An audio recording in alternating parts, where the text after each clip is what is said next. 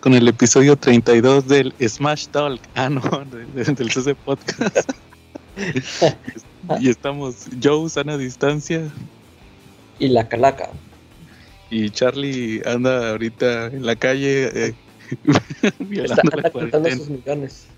Sí, no, Charlie al rato, al rato llega. Muy bien, muy bien, Calaca. Y pues cada, como cada semana vamos a empezar con nuestros saludos a nuestros amigos en Comentemos Comics, el mejor grupo de Facebook para hablar de cómics. Ahí saludos a David y a toda la banda, a Carlillos Roldán, a Uriel, a Tello. Tello, que, anda, Sí, que dice que no le gustó Before Vendetta. lo invitamos para cuando hagamos el especial. El especial de Before Vendetta. Sí, porque dice que no le gustó. Igual, eh, mis reseñas las encuentran en Viñeta Regia y las de la Calaca en Calaca Comics. Y saludos, pues hasta que llegue Charlie y Cochino Español. Esta semana no hay. No salió, no hubo nada. Sí, ahora, fíjate, eso, eso estaría bien ahorita verlo con Charlie, del tema de que Televisa dice que ya no, o más bien no Televisa, ahí estado circulando que ya a partir de esta semana ya no van a estar saliendo los cómics porque supuestamente ya las eh, eh, imprentas que maneja Televisa ya pararon por el tema de la contingencia. Eh. Entonces, pues no, no hay cochino español. Entonces ahí ahora sí que nos quedamos. Ya no se le a Charlie. Sí, ya va a tener tiempo. Así que no, pues esta semana no hay cochino español en el CC Podcast por primera vez. Oye, oye, Calaca, fíjate que ahí traigo unos temas, sobre todo, fíjate que esta semana estaba viendo que ya se llegaron las fechas donde las series ya empezaron a, a hacer su final de temporada, pero cortado, ¿verdad? Por, por el tema del COVID. Ah, órale. Sí, fíjate, es, de hecho desde la semana pasada cortaron mi novela, digo, mi, mi serie. la de la de Chicago Fire, la de que sale en Universal, la de los bomberos, no sé si la ubicas. Eh, sí, sí, sí, cuál es. ese, esa sale un vato que salía en Doctor House, no sé si tuviste Doctor House. El güerillo, eh. El güerillo, el güerillo, él es el protagonista. Desde bomberos, va, es el vato de. El creador es el vato de la ley y el orden. Y luego el vato como que se le como que ya se aburrió de Nueva York, va. Y el vato hizo, su serie de los bomberos en Chicago. En Chicago. Y luego en un capítulo salieron unos polis y luego dijo el vato, eh, pues voy a sacar también mi serie de Chicago de los polis. Y, luego sacó, eh, igual luego en la serie de los bomberos y de los polis sacó a los, a los doctores y luego hizo su serie de, doctores, ¿va?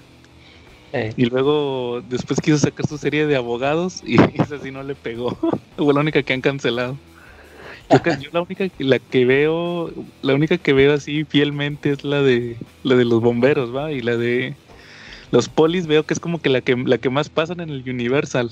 Como que es la que más como que es la que más eh, llama la atención porque pues como son polis va hay balaceras y todo.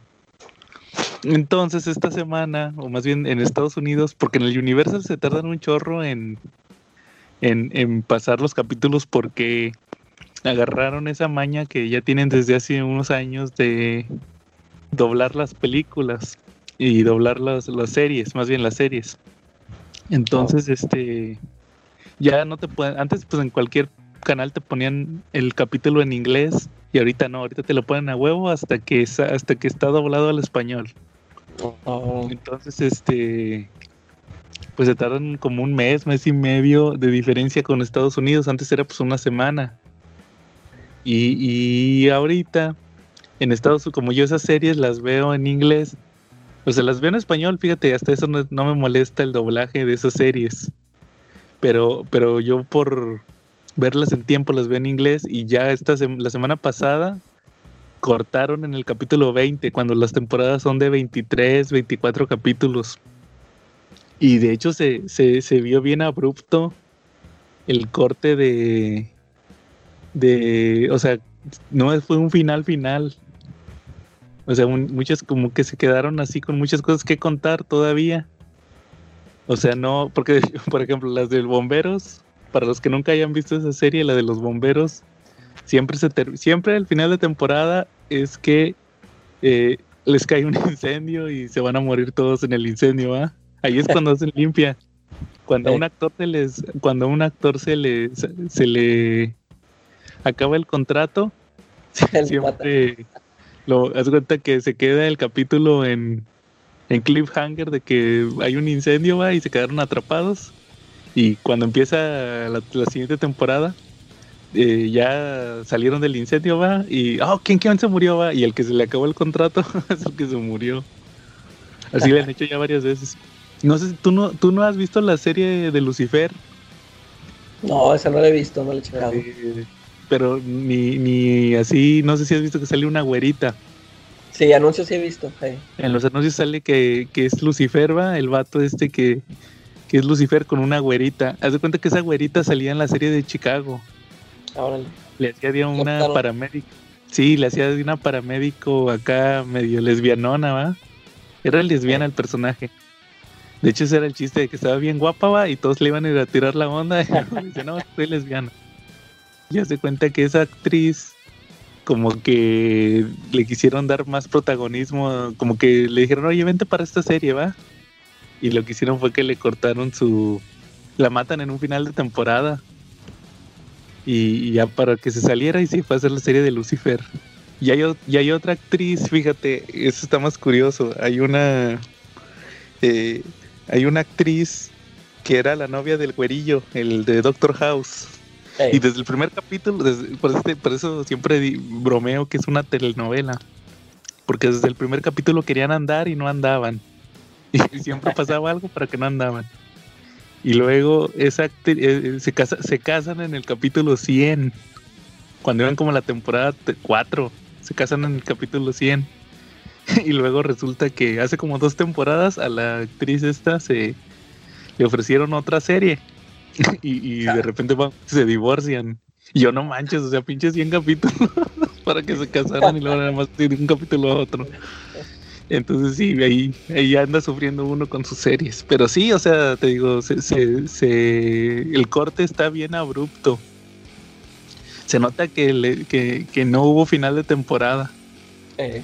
Y igual, pero yo todo esto lo comento porque ya les va a tocar también a las series de DC.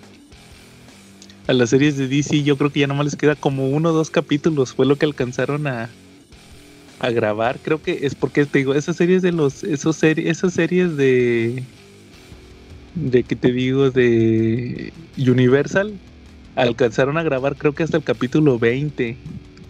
Y las de las de DC, las de DC son bien huevos. Es que esas series como tienen como tienen que movilizar por los pinches camiones y todo eso, ¿va? La de los policías armar todas las persecuciones y, todo eso. Pues como que ahí no se tarda más tiempo, entonces de, de, más para atrás las graban. Y las de DC no, las de DC a veces las graban como, como en un mes de anticipación, sobre todo el final. Haz de cuenta que el final de temporada lo vienen grabando, lo pasan como finales de mediados de mayo, siempre. Y, Pero los graban como a mediados de febrero, principios de marzo. Entonces, pues ahí fue cuando empezó lo de la cuarentena, ¿va? Y haz de cuenta que, que creo que nomás alcanzaron a grabar como 18 o 17 capítulos. Y ahorita andan como en el 15. Entonces ya pero te digo, ya se dio ese fenómeno de que ya las series van a cortar por, el tema. O sea que sí, este, ahorita ese, por ejemplo, el que ya se acabó, ya lo tomaron ese último capítulo como ya, o sea, ya, ese ya fue el del final de temporada. O sea, no van a no van a regresar, no van a terminar los, no van a grabar los últimos, los dos que les restaron. Ah, sí, de hecho, de hecho por ahí supe, eh, eh, bueno, en el caso, en el caso de las series esas de las que te digo, que puse por ejemplo las de Universal, esas series sí, eh, sí, como que los capítulos se quedaron, te digo yo porque veo esas series, vi el de, los bomberos, va, y se, fue como el, el final de un capítulo normal. Eh. O sea, se quedó, te digo, es que es la, por eso me llama la atención, porque siempre se acaba igual, te digo, siempre se termina con que se quedan atrapados en un incendio. Y sí, como que, como que hay varios que no terminaron así. igual este, en las de Flash y, todas esas series de DC, esas igual no van a acabar. Van a acabar. Lo que me llama la atención que pues ahí como que como que para la próxima temporada van a retomar donde se quedaron. Algo así escuché. Igual no acabaron. De hecho, en la de estaba viendo la serie de donde sale John Constantine. Y, andan con un tema de están viendo el tema de eh, que están peleando con, con unas de la mitología. Entonces ahí anda Constantine y, y como que no, yo creo que no van a terminar, no van a terminar. Siempre es un enemigo por temporada. Eh. O sea, que van a dejarlo para la siguiente, va. Eh. Igual está medio extraño porque, porque sí, o sea, la, te digo, la historia se trata de que están peleando con, no sé si tú te acuerdas de, de la mitología, las, las hermanas de, unas que son tres hermanas que controlan el destino. Son de ah, la mitología creo que salen en Sandman también. sí, sí, Haz de cuenta que están peleando con ellas. Y ahí anda Constantine. Entonces, este. No sé cómo le irán a hacer. Porque de hecho también estaban adaptando lo de. Lo de los hábitos peligrosos. Lo adaptaron en un capítulo. Órale. Sí, pero no, o sea, no creas que acá no fue algo acá súper chingón. Nomás lo. Ah, tiene cáncer, se va a morir. Eh. ya se lo, al otro capítulo se lo quitaron, más. Eso sí está medio extraño. Sí, pero no, pues a ver qué pasa con las series. Fíjate, porque si te acuerdas de cuando hubo esta huelga de escritores. Ah, sí, hace como, igual hace 12 años también. Y, yo me acuerdo que en ese tiempo yo estaba viendo Lost. Ajá.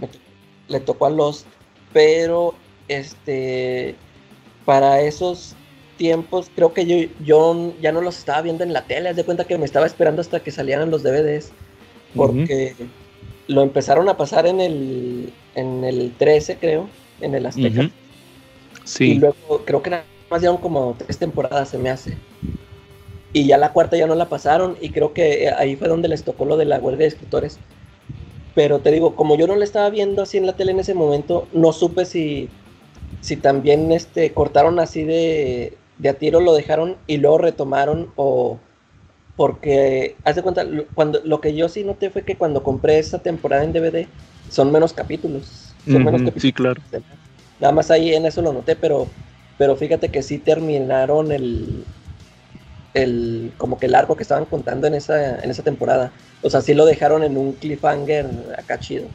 O sea, como que sí tuvieron tiempo todavía de, decir, ¿saben qué? O sea, este, se van a ir a huelga estos, pero pues, ni modo, pues vamos a, ya tenían planeado el final y todo pues ni modo van a salir menos capítulos, pero pues sí, sí vamos a llegar al punto al que queríamos llegar.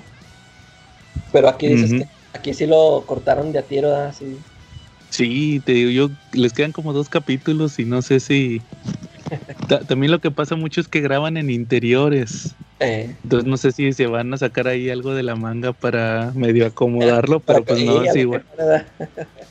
Pero así de que, de que va a haber una pelea final y todo así como en otras series, no, no creo. Eh, ándale, no, sí, lo van a terminar así como dices, platicándonos. Oye, lo bueno que la crisis en Tierras Infinitas no fue final de temporada. si, no, si no hubiera sido un mugrero. sí, no, lo bueno es que fue en diciembre eso. Les tocó suerte. No, también este Breaking Bad. Eh, ahorita que mencionabas lo de la huelga de escritores, a mí me tocó cuando, la, cuando los escritores fue cuando salió la temporada 1 de Breaking Bad. Y me acuerdo que nada más fueron como 7 o 9 capítulos. era la temporada 1. Son poquitos, sí, De Breaking Bad. Que de hecho, pues ya ves que se acaba con lo de Tuco. Eh. Con lo de Tuco. Y, luego ya la temporada 2 es cuando sale esta Jessica Jones. ya ves que sale Jessica Jones ahí.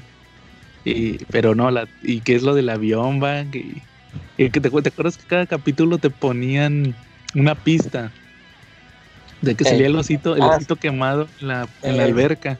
Eh. Y que al final pues ya agarras la onda que fue el papá de el papá de la chava porque se distrajo porque como se murió la chava, entonces chocó el avión. Eh. Pero sí, o sea, no me, acuerdo.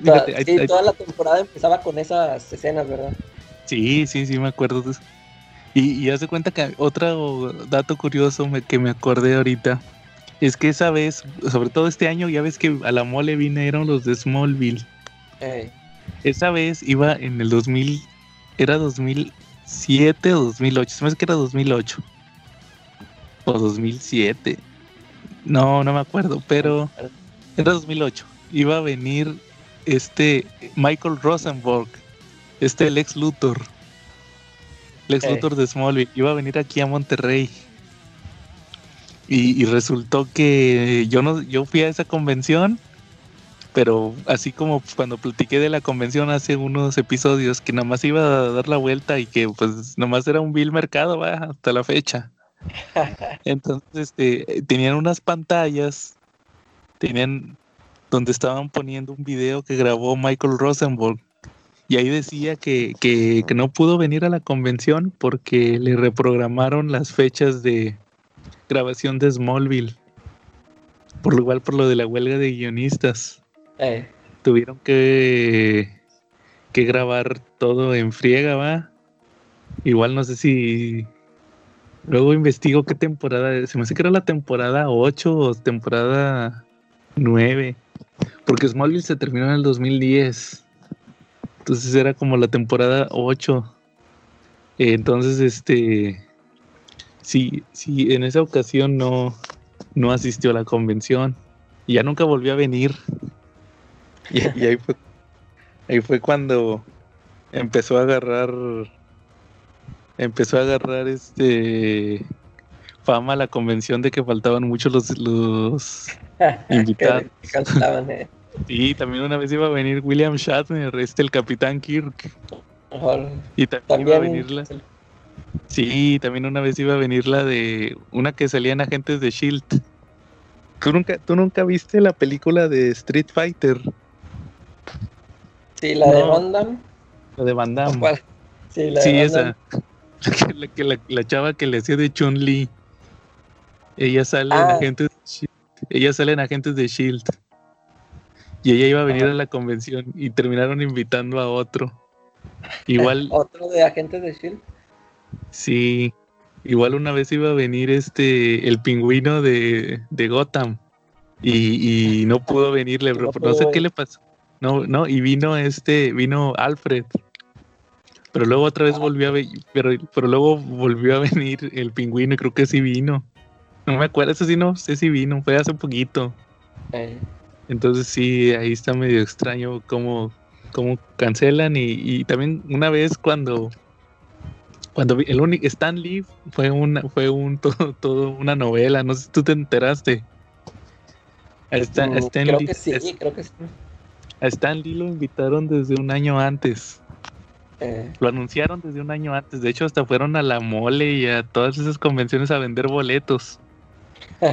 y luego resultó que que este Stan Lee este iba a venir tres días, viernes, sábado y domingo.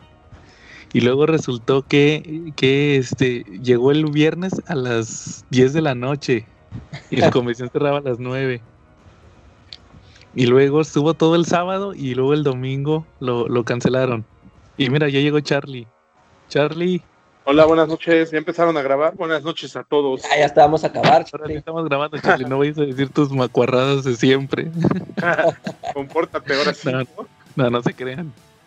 Entonces, sí, como... me, perdí ya mucho del pod, ¿verdad? Pues, sí, no, nada más. Fíjate que llevamos 20 minutos sin decir nada. Oye, ¿qué onda con el cochino español? ¿Qué pasó? ¿Ya lo dijiste? Sí, te estábamos esperando para. Lo comenté muy brevemente para esperarte, Charlie. A ver. Que esta semana no hay cochino español. No manches, qué feo. Sí, sí, este, porque ya cerró la imprenta, supuestamente ahorita se detuvo la imprenta, entonces ahora sí es este Smash se tuvo que detener en en cuanto a su distribución, no no no anunciaron esta semana nada. Pero no ha habido un comunicado oficial. De hecho, yo, yo estuve viendo el Smash Talk, el podcast que, hace Smash, y no han dicho nada. No ya, llevan varios. Dos. Ah.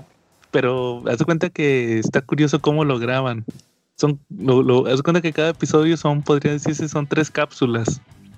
Hablan de tres temas. Por ejemplo, en el, primero hablaron del guasón y dijeron, este, no, pues este, que porque el guasón cumplía 80 años y aprovecharon para, para eh, anunciar el, el año del villano que salió del guasón. Y luego hablaron, y luego hablaron de este de Robin, creo, o no, perdón, de no me eh, de así de Robin, de la Sociedad de la Justicia y de otros temas que cumplieron 50, 80 años, igual para eh, todo lo que están publicando de en ese esa vez fue de DC.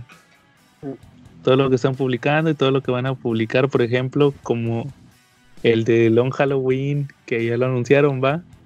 Y, el, y, el, y el siguiente se trató de de Marvel, entonces estaban hablando de Black Widow y de Iron Man y aprovecharon para avisar de que van a sacar el Marvelverse de Iron Man, pero por ahora no sabe hasta cuándo. Ok. Pero sí, Charlie, esta semana no hay cochino español. O sea que sí debemos entregarnos ya al pánico. Así es, doctor Cocoon. No decimos que el ladrón sea un fenómeno como el hombre lobo, pero bien podría ser, profesor Cocoon. ¿Diría usted deben entregarse al pánico? Yo diría que sí. Es que compran español. Así es. Lo que compramos en español vamos a terminar leyendo hasta la caja del cereal, ¿no? Cuando nos pegue duro la abstinencia. Así es. Porque pues ya es que nos, yo y yo seguimos con Fantástico. Sí, todavía no llegan. Saludos a David, que ya le llegaron ah, sus. Que ya nos presumió a que le llegan el mismo día que los pide. Sí, nosotros todavía no, porque somos pobres por correos de México. Así es, Charlie. Fíjate que podemos despejar una duda que, de una pregunta de, de, nuestros fans del podcast. Hay alguien que decía que por qué se oye que alguien esté comiendo. No sé si se acuerdan. ¿Quién fue el que Ah, sí. Este, ayer en la transmisión de nuestro episodio de Frank Miller, que porque siempre se oye que alguien está comiendo. Porque somos esclavos y hasta esta hora nos da tiempo de comer. Hasta la hora que grabamos estamos comiendo mientras Nada más tú, Charlie. Oye, ¿qué nunca descansas, Charlie? ¿Cuándo descansas? ¿Eh? ¿Cuándo descansas? o sea, hasta los, domingos trabajas hasta las 12 de la noche. durante toda la temporada del COVID voy a tener libre los miércoles, porque los jueves también tenemos promoción. ¿Y cuando no había COVID, cuándo descansabas? El jueves. ¿Todo el día? todo el día. O nada más dos horas. este, pues iba al negocio a ver algunas cosas y luego ya de ahí, si no pasaba nada, pues ya salía con el resto del día.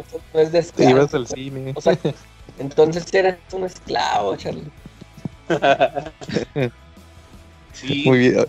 Oye, Charlie, fíjate que lo que estábamos platicando ahorita que llegaste era de. Le, comentaba a la calaca que me cortaron mi novela.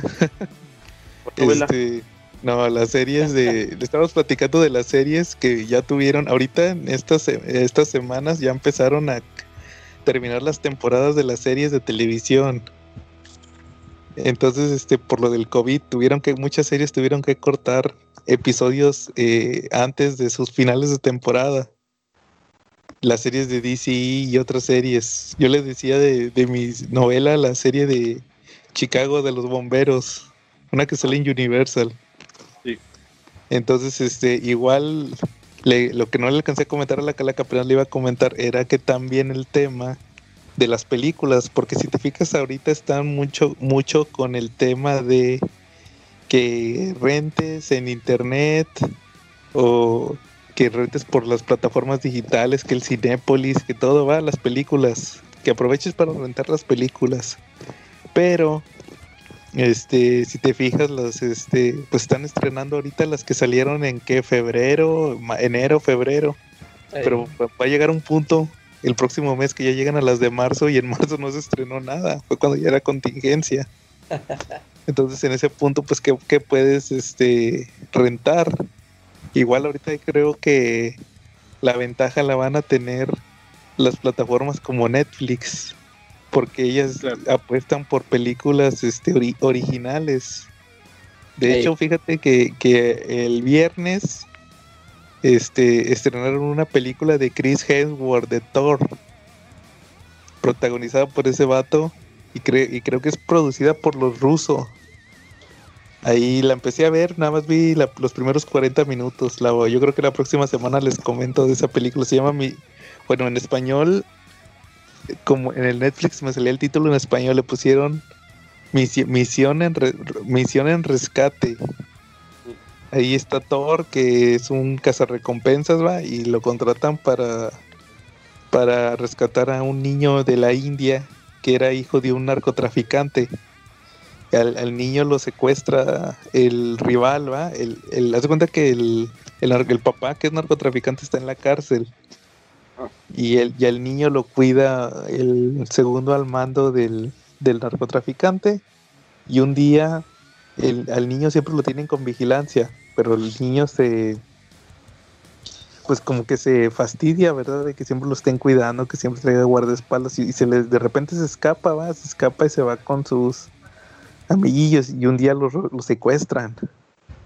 Y resulta que el que lo secuestró fue el rival del, papá.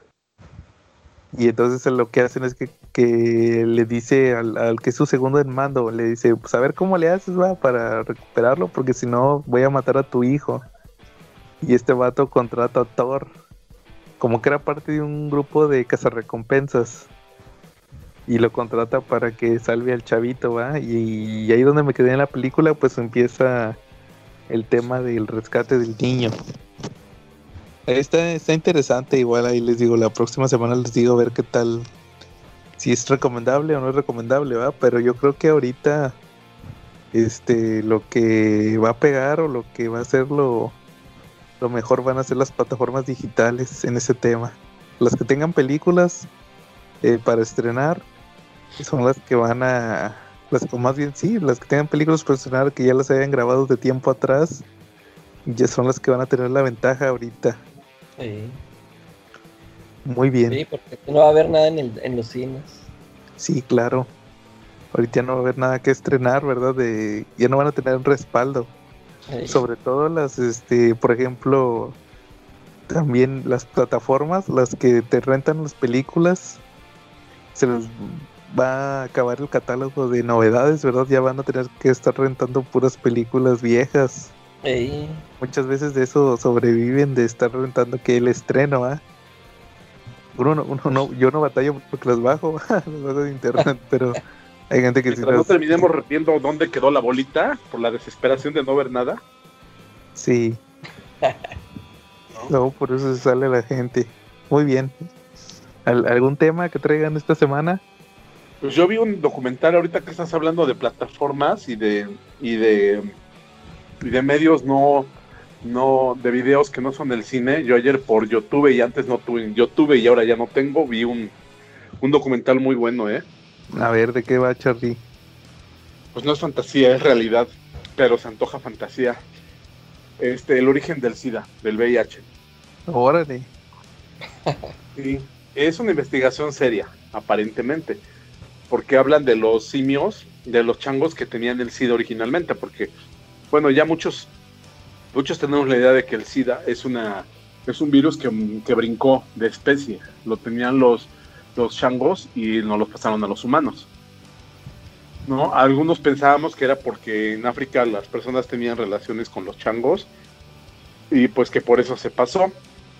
Pero ahí aventuran otro tipo de historia. Resulta que hay un investigador que, va, que viaja al Congo belga, que es donde empezaron a registrar la, pandemia. ¿Sale? Y empieza a buscar en los archivos médicos pruebas de parafina. Resulta que ahí aprendí que, se hacen cultivos de, tejido muerto en parafina de cuando alguien fallece por alguna enfermedad rara. Y se guardan en cuitos de parafina junto con la historia médica y que es una forma de capsular el virus, como cuando en Jurassic Park le ponían la, el ámbar a los dinosaurios para poder extraer su ADN, es lo mismo con la parafina. Claro. Entonces van rastreando las cepas del virus y pues encuentran que en los 60, que en 63, 64, había varias cepas del virus distintas. Eso quiere decir que ya había mutado varias veces, entonces que tenía una historia más allá todavía de los 60.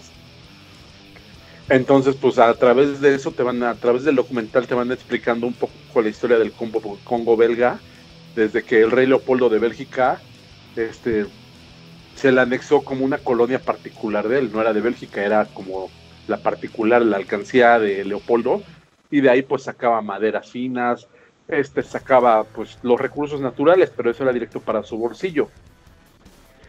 Entonces pues tenía a los pobres negros pues hacinados, los ponía como esclavos, tenía que construir el tren, este, trabajando de sol a sol pues como negros vulgarmente. Entonces pues hacen un mapa de cómo está el Congo, del Congo belga, el Congo francés y resulta que que a 100 kilómetros de donde estaba la capital del Congo belga, este, ahí, ahí encontraron eh, una, una, no se puede decir tribu de simios, de changos que tenían ese virus. Entonces lo que se preguntaban es cómo llegaron hasta allá. Entonces resulta que cuando estaban construyendo el tren para poder transportar todas las mercancías, este, pues había momentos en que la única, la única comida que tenían este, los negros no tenían proteínas, tenían que comer pues animales salvajes. Y se especula que llegaron a, a, cazar monos para comérselos, pero que el brinco, de, el brinco del virus a nuestra especie se dio por el manejo de los cuchillos con sangre que en algún momento resbaló, cortó, o sea, hubo una transferencia, una, herida infectada de una persona por un cuchillo de sangre. Pero, pero, y está muy interesante el documental porque te marca que que hay, que hay, hasta la última prueba de parafina que tienen marcaba 1908 y que marca una historia, eh, la engloba junto con la pobreza y la explotación y todo el colonialismo que había en esa época, lo engloba con la, con la mosca tsetse, que saben que es la que produce la enfermedad del sueño y que a los, a los que trabajaban en, a los negros que eran esclavos, pues los vacunaron contra eso, pero al momento de darles el tratamiento médico, pues para ahorrar dinero no, esterilizaban las agujas, ni siquiera eran desechables, sino que agarraban una y esa servía hasta que se le acababa la punta. O sea, se mm. podían ir dos mil, tres mil negros con eso. Entonces, especulan que en los 60 en África, cuando en 1960, cuando el Congo belga se independizó, ya había miles de miles de contagiados, pero que la enfermedad no estaba reconocida como tal y que pasó de noche por la Organización Mundial de la Salud. Y que la Organización Mundial de la Salud se dio cuenta que existía la pandemia hasta que ya había brincado lo suficiente para agarrar a famosos como Rod Hudson, este, Freddie Mercury, que ya en ese momento fue cuando la OMS ya puso sus ojos en ella y ya la declaró como una enfermedad nueva, la empezó a investigar, pero que ya tenía, ya tenía muchas décadas de, estar como pandemia en África. ¿Cómo ves? Órale, qué interesante. Entonces dices que ese documental está en YouTube. Ajá, se llama El origen del VIH. Este, les voy a mandar el, enlace al ratito para que lo pongas por si alguien lo quiere ver completo. La verdad son los mejores 56 minutos que pueden pasar viendo un documental. No está aburrido y, se parece mucho a las teorías a veces hasta de cómico, de película. ¿eh? Creo que la realidad supera la ficción, ¿no? Sí, igual ahorita que está este tema de la cuarentena le sirve mucho para, para conocer cómo se clasifican las enfermedades y cuáles son los procedimientos que manejan. Sí, exacto. Muy bien, muy bien, Charlie. Calaca, ¿tú algún tema que traigas esta semana? ¿Alguna película o serie? Sí, una recomendación para, para esos que se les está acabando su, su stock de películas. A ver. Fíjate, ya, no, es más, ya, ni me acuerdo si ya se las, si ya se las recomendé. Es que es una película que ya había visto y la volví a ver. A ver. Se llama eh, El Ritual. ¿Ya se les había comentado? Eh, no. ¿El Ritual? Eh, eh, creo, que está en Netflix, ahí por si la quieren buscar ahí fácil. Este, es de un es un grupo de, de amigos de esos que se reúnen unos amigos así de toda la vida que pues, este ya que están casados que se reúnen este no sé, una vez al mes o así para cotorrearla. Y, y en una de esas noches que salen, así que andan ahí pisteando, a uno, a uno de ellos lo, lo matan así bien gacho, Total que ya este, antes de que pasara eso, lo, este, estaban haciendo planes de que no, que la próxima vez que nos veamos hay que, hay que irnos así como a acampar o a irnos así de pate de perro, vamos. Y pues pasa esto y, ellos pues siguen con el plan, que para hacerlo así que como que en su honor. Y se, se van, este, andan así caminando, traen sus casas de campaña y todo. Y y la clásica de que está de que, no, que ya mero llegamos allá a donde vamos, este, no, pues vamos a meternos aquí por el bosque para cortarle. No, pues el grave error era de meterse ahí por el bosque.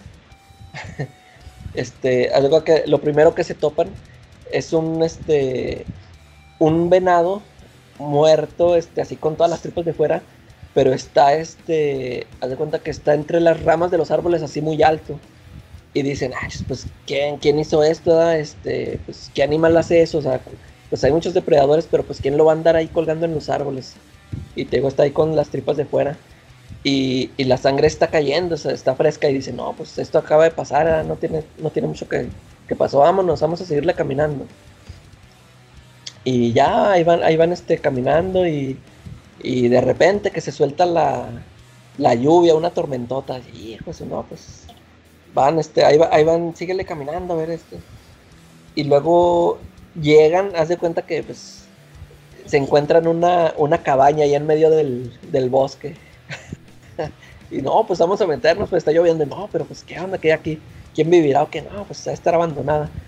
Y las clásicas de que en, alrededor de toda esa cabaña hay muchos, este, en, en los árboles están tallados así como símbolos y, y hay, hay este, figuras así de, de madera, así colgadas, así tipo esos que aparecían en la bruja de Blair. Sí, es lo que estaba pensando. Y vamos a meternos, ¿no? Pues, yo, yo cuando lo estoy viendo, yo digo, no, ya que me va a andar metiendo, hay menos viendo esas cosas. Total que se meten. se meten y pues nomás para protegerse de la lluvia. Y este, no, pues ahí están, este, ya, este, se ve que pues alguien vivía ahí, porque pues hay mesas y y hay una, ¿cómo se llama? Una, este, una chimenea. Y no, pues ahí prenden fuego, ahí se están, no, pues, y luego, este, es de dos pisos, no, pues vamos a ver qué hay arriba. Y sí, ahí, en, el, en el cuarto de arriba, haz de cuenta que está una, una figura este, hecha con puras ramas. Eh, haz de cuenta que como quisieran una figura humana. Este, eh, haz de cuenta que no, en lugar de cabeza, bueno, son puras ramas y tiene cuernos, haz de cuenta que tiene cuernos y está así con, como con los brazos hacia el aire, no, ¿qué onda? Esto es... Y si dicen, ah, no, pues esto es brujería, ¿no? No, pues al cabo nomás nos vamos a, nomás vamos a pasar esta noche y ya. Y total que, pues se quedan, se quedan dormidos y cuando cuando despiertan, haz de cuenta que uno, uno amanece afuera de la cabaña, así parado, o sea, y, luego otro acaba, este, bueno, ese, ese que está así afuera, se regresa y dice, ¿qué, ¿qué onda? ¿Por qué estoy aquí afuera? Y se regresa a la cabaña y despierta uno que está ahí este, dormido y haz de cuenta que todo miado, todo orinado, ah, ¿qué, ¿qué pasó? No, que quién sabe qué, quién sabe qué estaba soñando. Y luego no encuentran al otro, ¿no? ¿Qué dónde está acá fulanito? No, y no lo encuentran y se suben se suben allá arriba y allá está arriba. Haz de cuenta que está. Aparece como venerando a la figura esta. Y ya lo despiertan. ¿Qué? Haz de cuenta como que también estaba entrando. No, pues vámonos. y ya ni quieren. Ya se, vámonos, vámonos. Antes de que eh, este, pasen más cosas y que no sé qué. Y ya, pues ahí se las dejo para no este, spoiler todo lo demás porque siguen pasándoles más cosas cada vez más gachas cada vez, cada vez más gachas. Está, está muy buena esa película, y se las recomiendo para que la, que la Para que le siga este, dando más temor este, el ir a acampar a los bosques.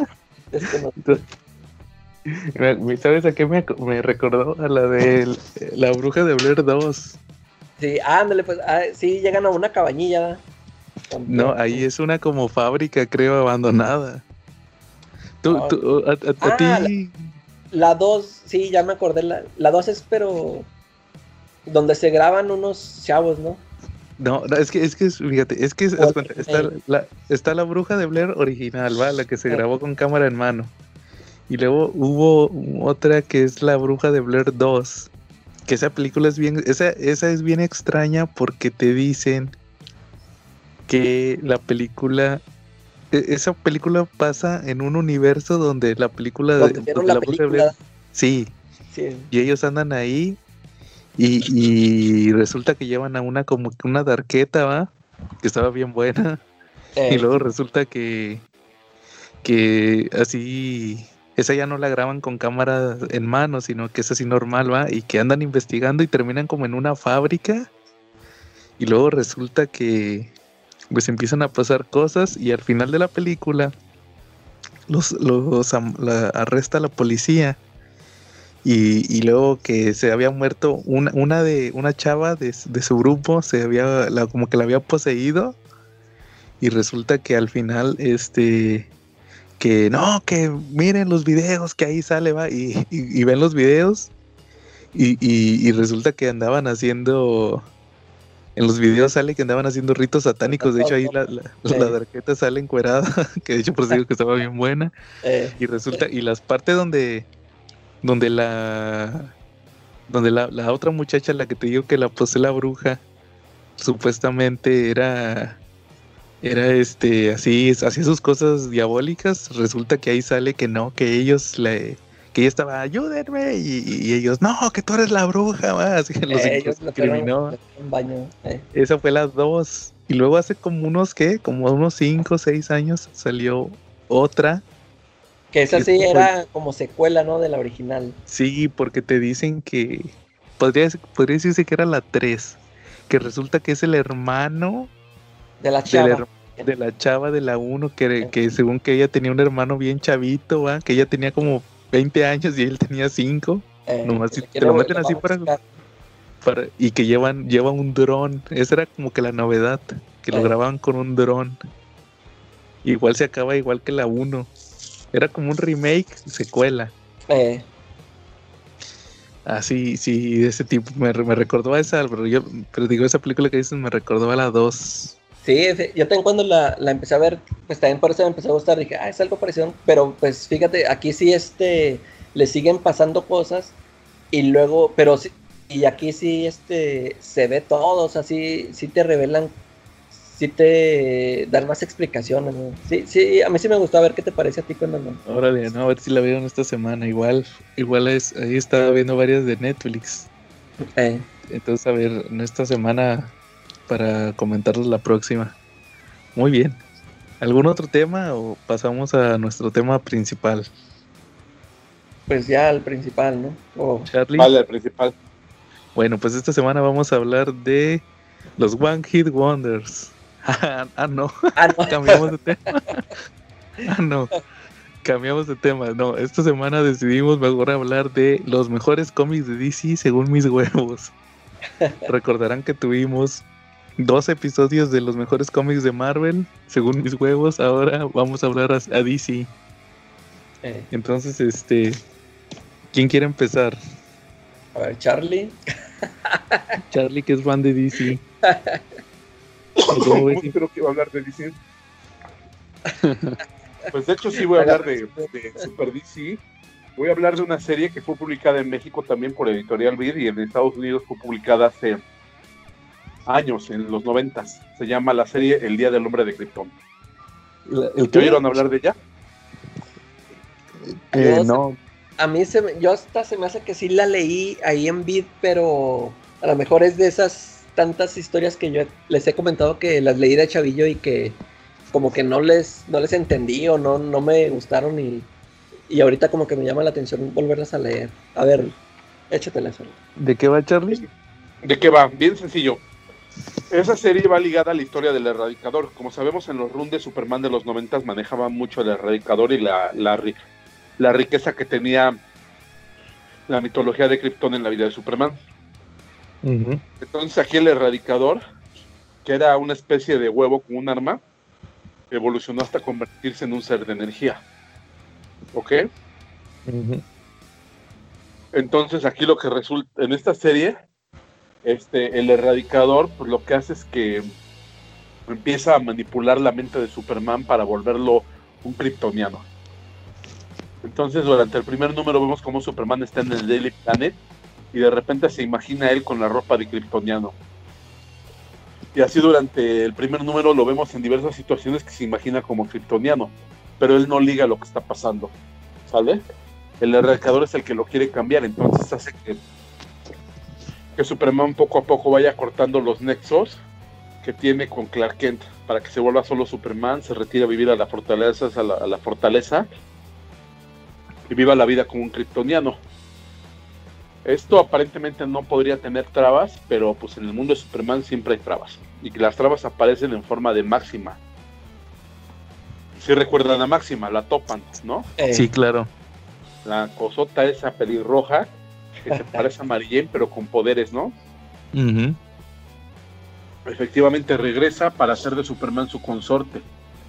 Pero ahora lo encuentra muy diferente. La primera vez encontró a un Superman muy noble que se preocupaba mucho por la gente y ahora encuentra un Superman muy frío. Entonces ella como que se, se sorprende un poquito por ese cambio.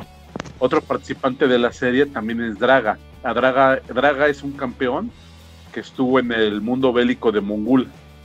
Él era su campeón en el, en el, circo, en el circo de gladiadores, donde Mongul entretenía a todos los habitantes de su mundo bélico.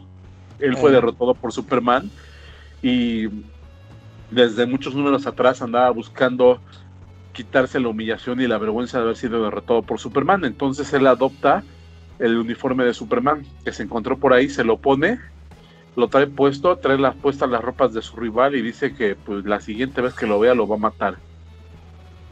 Entonces es otro de los participantes en esta, en esta histórica serie. También aparece el lobo, tu sarniano favorito, mi estimado Calaca. Órale. Órale. Él aparece peleando con Superman en la Fortaleza de la Soledad, creo que en el número 3. Y pelea con todo contra Superman. Eh, hay cosas raras. Es la primera vez que, se lo encuentra, que, que le pone una friega. Es la primera vez que se encuentran Superman y Lobo en esa época. ¿Sale? Antes de eso no se conocían. Incluso, este Superman muy arrogantemente le dice a Lobo que pues le va, antes de que lobo levante uno solo de sus brazos o uno solo de sus puños para pegarle, que Superman lo puede derrotar. Y creo que sí ya lo leíste por esa risa, ¿verdad? Sí, ya. Y que lobo agarra y le dice, ay, pues entonces no te voy a golpear con los puños. Entonces no te voy a golpear, pues te voy a agarrar a patadas. Y lo empieza a patear a Superman. A mí lo que me brincó mucho en ese número de esa pelea de Superman es que hay cosas que yo creo que del lobo todavía no habían acabado de definir del personaje. Porque, por ejemplo, hay autores que te manejan que de cada gota de la sangre del lobo sale otro personaje como él, ¿no? Sale otro lobo. Así es. Sí, eso todavía no lo, todavía no lo inventaban. Y en esa época todavía no estaba definido porque pues agarró a moquetazos, le quitó, le, Superman le tumbó un par de muelas y nunca salió otro lobo. También la apariencia del lobo. Lobo hay quien lo dibuja muy fuerte, muy grande, muy musculoso, como un tipo Hulk, como un de Del León con el cabello este rocker y todo largo y caído, lacio, ¿no? Eh, así, así ya salió hasta que lo dibujó Simon Beasley. Pero antes sí lo, dibujaban así como sale ahí en ese número de Superman. Sí, él sale, en ese número de Superman sale delgadito, delgado, delgado, muy blanco, muy pálido como mimo, y tiene la boca y el contorno de los ojos negros, ¿no? Eh. Sí, como, como si fuera un poco, un poco un panda, un panda estilizado, ¿no? y tiene los pelos así como tipo escobeta, cortos, ¿no? Sí. Pero tiene el corte así como peluca de payaso porque pues lo tiene así de escobeta por todos lados, ¿no? sí. Y es delgado, no es muy fuerte, o sea, no está muy mamey en esos momentos. Pero pues pelea contra Superman. Este, el número está muy bueno. En algún momento el erradicador también secuestra a los papás de, Superman y pues Superman se ve obligado a decidir entre su herencia kryptoniana y su herencia de la Tierra. Es de los mis mejores cómics, tiene todo, todo, todo. Tiene mucha acción, tiene mucha aventura, está muy bien escrito. Es de Dan Jurgens, este salió en tres números, en tres de los títulos de Superman. Fue una serie que, habrá, que abarcó como Times los, los tres títulos que había en ese momento de Superman, que eran Superman, Action Comics y Adventures. Y Adventures. Ok, ¿nos puede repetir, ¿nos puede repetir el nombre de la historia, Charlie? Se llama El Día del Hombre de Krypton. Ok, entonces ahí ya saben, si quieren revisar la recomendación de Charlie Igual ahí les voy a poner la imagen. Al enlace para que las pongan. Ya las Ya quedó. Sí, excelente, Charlie, muy bien. Muy bien. Muy bien, ahí va. Por lobo. Sí, ahí que lo chequen. Sonajazo y sale súper divertido en esa historia, ¿eh? Muy bien. Calaca, ¿sigues tú o, quieres que siga yo? Deja. Yo, fíjate que yo te entré ya otra de Superman, pero ahorita la comento en la, en la segunda vuelta. No, pues es que también traigo de Superman. Todos traemos de Superman. Ahí va. Y luego, entonces voy a, voy a decir otra. Y, y aparte, este es este con, así con un poco de trampa, porque este lo íbamos a mencionar en el, en el programa de One Hit Wonders. es la misma que yo.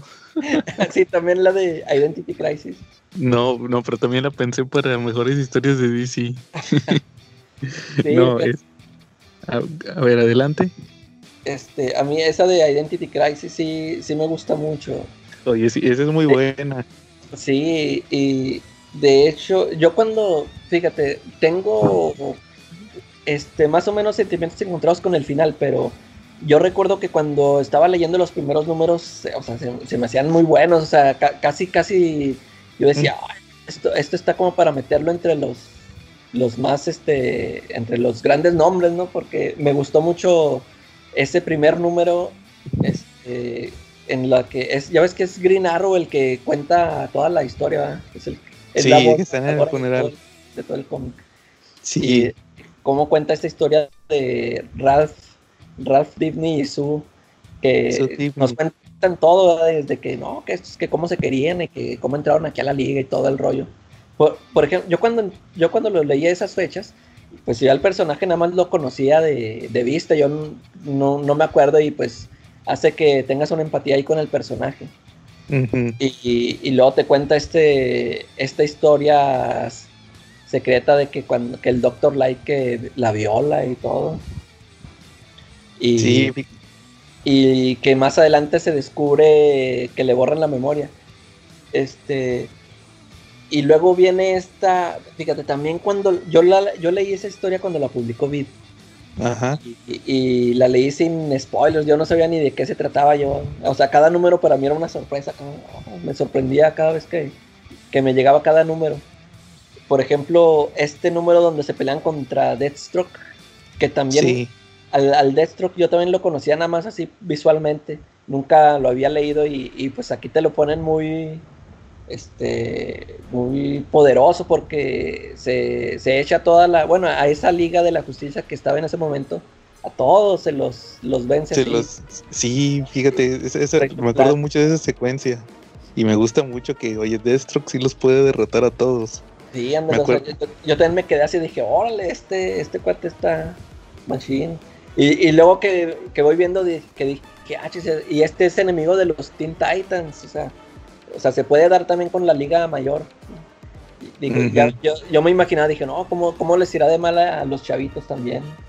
O sea, esto se los, se los echa de volado. Ah, pues mira, ahorita que estás mencionando a Destro, cerca la bala. Ah. yo lo voy a retomar más adelante. Órale, qué bien.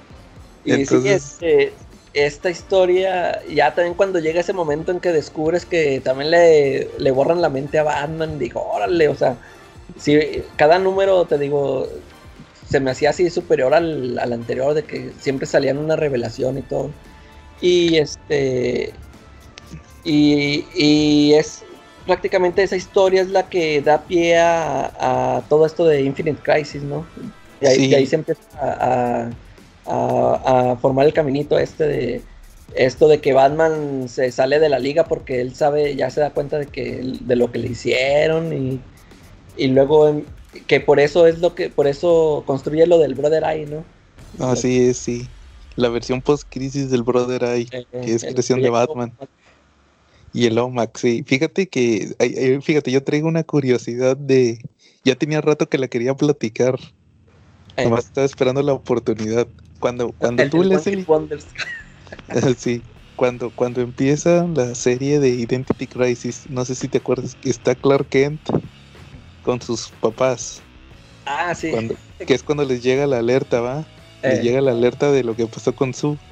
Que de hecho está chido porque, porque te están pasando que está el Oliver y está diciendo que está en una cuenta regresiva que faltan 60 minutos, faltan 50 minutos, faltan 10 minutos. A, lo cuando explota el cuando explota ahí el edificio, va, pero está está Clark con sus jefes y están platicando. Y resulta que le dice esta la mamá la, y luego la, a, la, a, la, Marta Kent de ese de esa serie la dibujan que la dibuja Rack Morales. Sí la dibuja así, ya viejita, gordita, va, parece una abuelita. Este, y, y le dice, oh, y mi hijito, y este, hiciste equipo con linterna verde. Y, le dice, sí, sí, mamá, este, hice equipo con linterna, con Alan Scott, con el de la edad de oro. Y le dice, y él fue amable, hijito, y dice, sí, sí, mamá, este, este, linterna verde siempre es bien amable, y lo, le dice, y lo empieza, Ay, es que él, era tan guapo cuando era joven. y, el papá, el, Jonathan, le dice, Marta, tranquila, ya se andaba poniendo, ya se andaba emocionando a la mamá con linterna verde. Entonces, esa, ¿por qué se me hace curiosa eso de que la mamá estaba enamorada de linterna verde? Porque hay un número de Ed Brubaker de Batman, es de Teddy Comics, creo donde ese, esos números yo los tengo porque vienen en el, en el TPB del Batman, del Joker, el de, de Manjo Laux. el ah. que platicamos, que también ya subí un video. Ahí vienen unos números de Detective Comics. Y ahí, pero nomás como que se los pusieron porque nomás porque los escribió Brubaker. Eh. Y ahí hace un hace un team up de Batman con con linterna verde, ¿va? y pelean, pelean con un villano que se llama el Sportmaster. Era un villano de la Sociedad de la Justicia. Y ese vato era un, villano que usaba temática de deportes. Entonces les pegaba con un bate. Y por resulta que a Alan Scott eh. le afecta la madera. Entonces pues, le podía le metía unos batazos, ¿va? Entonces al final le regala a Batman el le regala a Batman el el bate y se le pone una nota de este, el, bate que noqueó a la linterna verde, va, se lo deja y se va. Y Batman resulta que en la baticueva tiene un cajón, abre el cajón, saca una fotografía y resulta que ahí en la, en la, en el cajón tenía la, la fotografía era de Thomas Wayne. Cuando era niño se tomó una foto con Alan Scott. Ah, Ahí decía, y estaba autografiada, decía para el pequeño linterna verde, este, o mi amigo, mi, amigo el pequeño linterna verde, Tommy Wayne. O sea que Thomas Wayne también era fan de, linterna verde cuando era un chavito. Eh. Y, y no sé si tú te acuerdas, tú te debes de acordar, ¿te acuerdas de Hosh? Ah, si sale. Cuando, que lo ven. Eh. Que, cuando este Thomas Wayne llevó a, Bruce y a Tommy Elliot a, Metrópolis, que supuestamente los dejó ahí de que espérame tantito aquí en la entrada, no, se muevan. Y en eso se escucharon un ruido y resultó que estaba Linterna Verde peleando con un villano. Sí. Eso me acordé de que los papás de, Batman y Superman eran fans de Linterna Verde. Linterna Verde. Por, eso, por eso lo dejó bien claro este. Para los que no entienden, Jeff Jones lo dejó bien claro en Doomsday Clock. Ah, ¿Te acuerdas que, que Linterna Verde era necesario para, para eh. Superman? Entonces sí, me estaba acordando de eso. Fíjate, está curioso. Y sí, en cuanto a lo de Identity Crisis, como dices, sí, sí es una serie muy buena yo me acuerdo mucho de, ¿cómo decirlo?, de Deathstroke. Igual todo ese misterio. Fíjate que, yo también tengo ya un rato. ¿Qué, qué, tan ¿Qué tan válida sigue siendo Identity Crisis? No sé qué opinen ustedes. Por el tema de las identidades. Eh. Yo creo que pues que es diferente en Marvel, en DC. Porque en Marvel, si te fijas en Marvel, por el tema de las películas, ya no se manejan identidades secretas. O sea, ahí ya no aplica lo de Identity Crisis donde que hay que proteger, que la identidad secreta es para proteger a, los seres queridos, ¿verdad? Sí, sí. No. ¿Cómo ves, Charlie? Sí, de, hecho nada más el hombre araña, es el único. Sí, yo creo que nada más Spider-Man. Pues es una serie esa que dices, es un clasicazo, ¿no? Este, A mí me, gustó, me gustó bastante. Este, me llama mucho lo de lo del manejo que se dan en las identidades, sobre todo cómo varían de un universo a otro, ¿no? El resguardo de una identidad de Marvel a DC, como que en DC de repente como que tienen un poquito más a soltarse con las identidades, ¿no? Ah, claro, también. ¿No? Como, pero, como Ajá. sí, o sea, lo que dices de que también ahí se, se...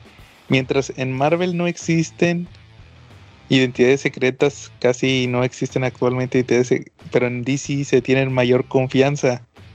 Y ese es el problema. Ese, ese fue el, el problema que hubo en Identity Crisis, que fue una persona que conocía las identidades de todos. ¿Por qué? Porque existía, esa, porque existía esa confianza. Sí, de, hecho, eso es lo que te digo que cuando la leí como que eh, como que no me gustó al principio esa revelación.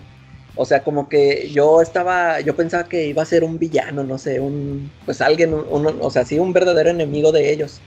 Que era, porque ya ves que hasta le mandan, les empiezan a mandar cartas a Lois Lane, ¿no? De que ya sé quién, quién es tu esposo y que no sé qué. Y, y luego cuando revelan que es esta chava, yo, de primero dije así de que yo, esperaba a alguien que les fuera a dar más guerra. Pero ya después dije, no, pues que esa es, ese es el, la bronca, como dices tú, de, de que por... Porque ahí decían de que pues estos, la Liga de la Justicia invitaban a sus novias, a sus parejas, y, y por eso surgió el problema de la, eso de la confianza de que ahí le soltaron su identidad a todos esos y ahí se vio la bronca en la que se metieron. Sí, pues sí, eso le terminó costando la vida, ¿no? A la esposa del Logated Man, ¿no? Sí, eso Digny. Y luego pues a él también, que luego se suicida, creo. Sí, no, no estuvo padre eso. Que creo que todavía no los han, hasta la actualidad no los han revivido.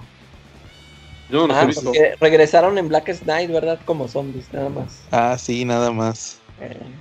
Sí, creo, creo que, creo que sí los vi en algún cómic, pero no, no me acuerdo. Creo que no, todavía están muertos. A lo mejor después los regresan. Eh, y otro un que se me lo que era crisis de confianza, ¿no? Yo creo que desde ahí empezó un poquito la base. Sí fue la ah, serie de crisis de confianza donde... Ese ya fue después, ah, pues cuando Batman ya se les dice que ya sé lo que me hicieron y todo el rollo este. Sí, que le roban cinco minutos, ¿no? Que hay cinco minutos robados de la vida de Batman que no entiende qué onda, ¿no? Eh. Sí. ¿Decías, Calaca, ahorita? Ah, que otro, otro momento chido que se me hace de la serie es de cuando matan al papá de Tim Drake. Ajá, sí. Está chido esa secuencia. Sí, que también se muere este, el Capitán Boomerang. Boomerang, eh. Sí, que porque tenía un hijo, ¿va? Eh. y que sí, que quería según que, subir de nivel, ¿va? Con los villanos y por eso lo habían contratado para matar a, a, a Tim Drake, al papá de Tim Drake. Y sí, o sea, cómo te muestran ahí al, al Team Drake que, le dice al Batman, ah, no, ayuda, ayuda a mi papá y todo el rollo. Todo eso se me hizo chido ese, en la secuencia, está bueno.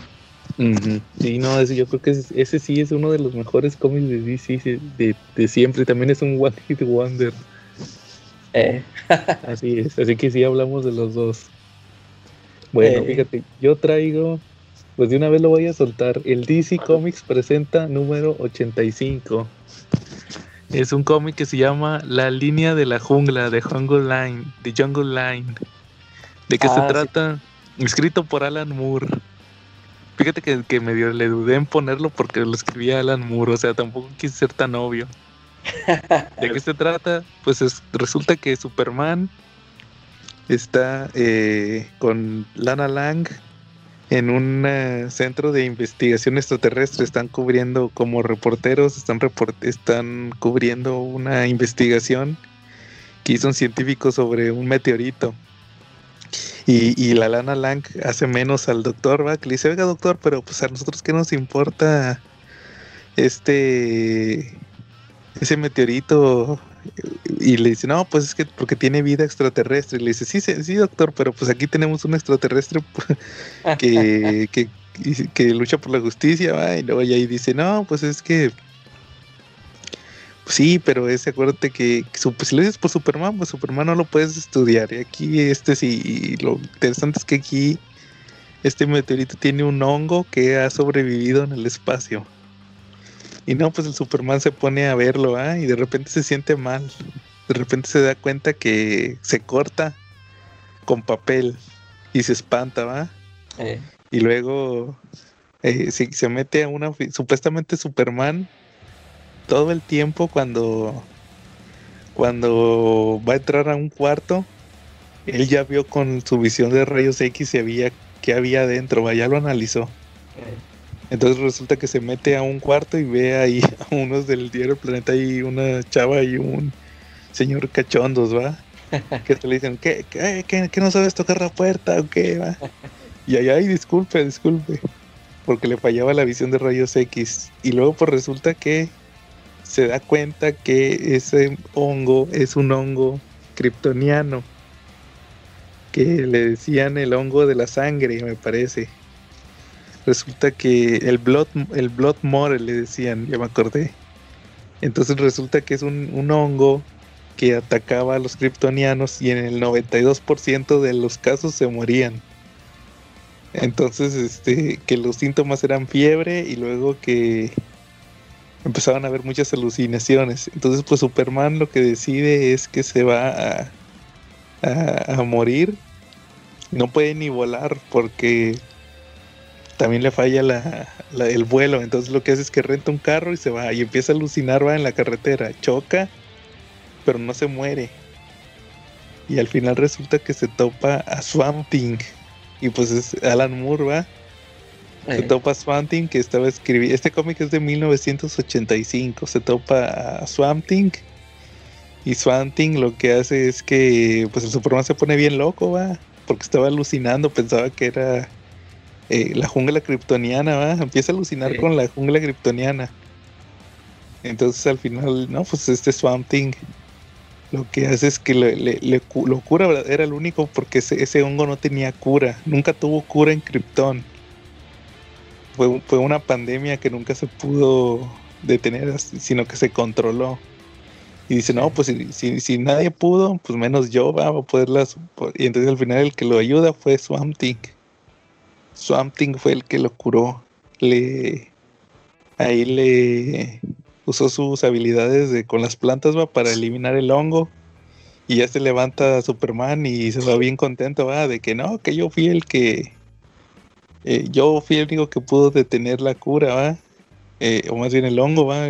Obtuve la cura y nada, se va volando. Como estaba alucinando, nunca se dio cuenta que, que, era real. Eh. Ahí ya nada más se, ve a Swamp Thing que lo está viendo que se va volando y ya pues él se va como si nada. Y fíjate, ese se me hace muy bueno porque eh, algo que tenía Alan Moore, que de hecho lo vemos en todas sus historias de Superman, en la de El hombre que lo tiene todo y la de ¿Qué pasó con el hombre del mañana? es que si te fijas, este Alan Moore siempre se va por debilitar a Superman. Porque, por ejemplo, en, la de El hombre que lo tiene todo, pues este. Ahí ve, hace la pregunta, va, de que qué le puedes regalar al, hombre que lo tiene todo.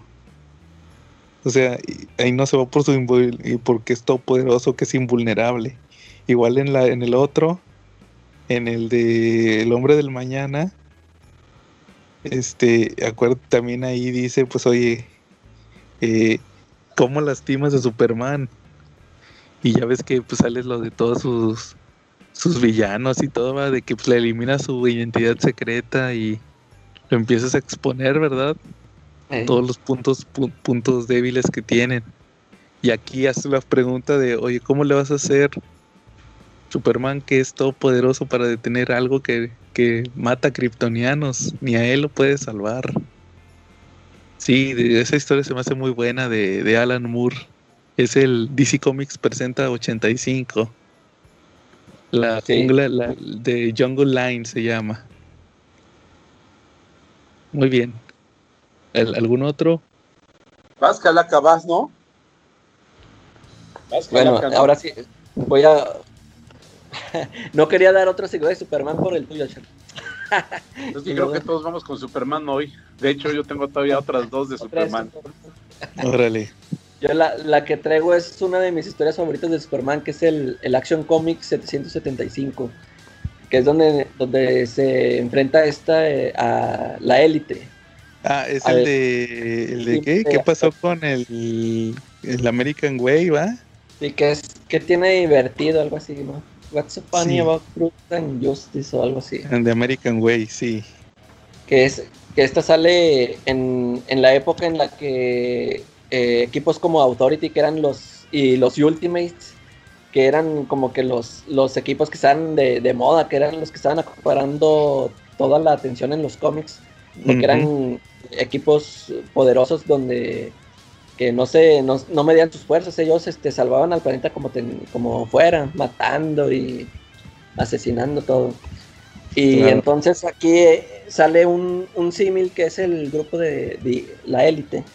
Sí en donde empiezan este pues a, hacer sus, su presentación y, a, Superman lo empiezan a hacer de lado, ya este, se, ve ahí que como la gente empieza a opinar de que este, a veces hay enemigos que, este, solo pueden ser detenidos este, aniquilándolos.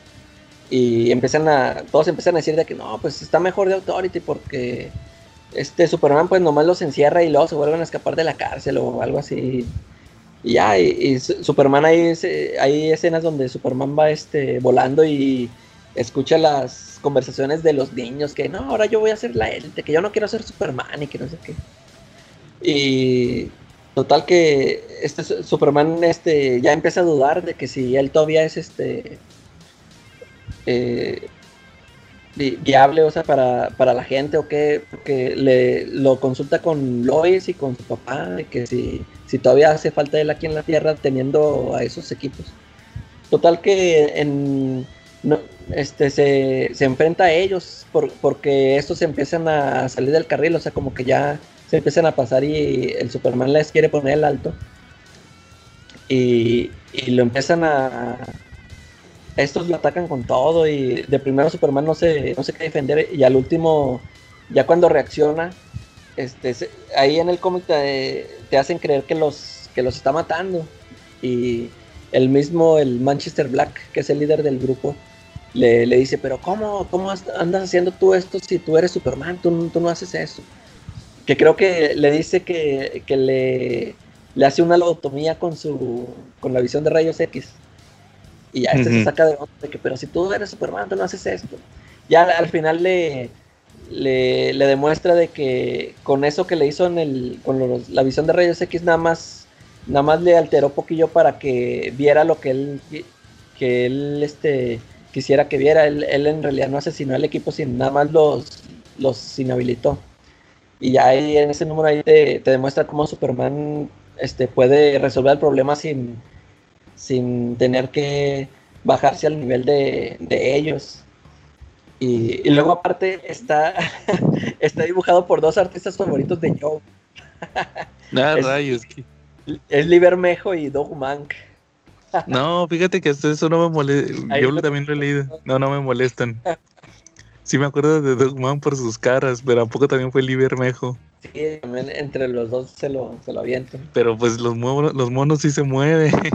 Sí, fíjate, ahí te como que otro estilillo. Órale, lo, voy a ver con otros ojos. sí, porque Libermejo ya después se volvió bueno, se volvió pinopero. Eh. Muy bien. Charlie. Yo estoy, aquí estoy. A ver, sácate otra de Superman.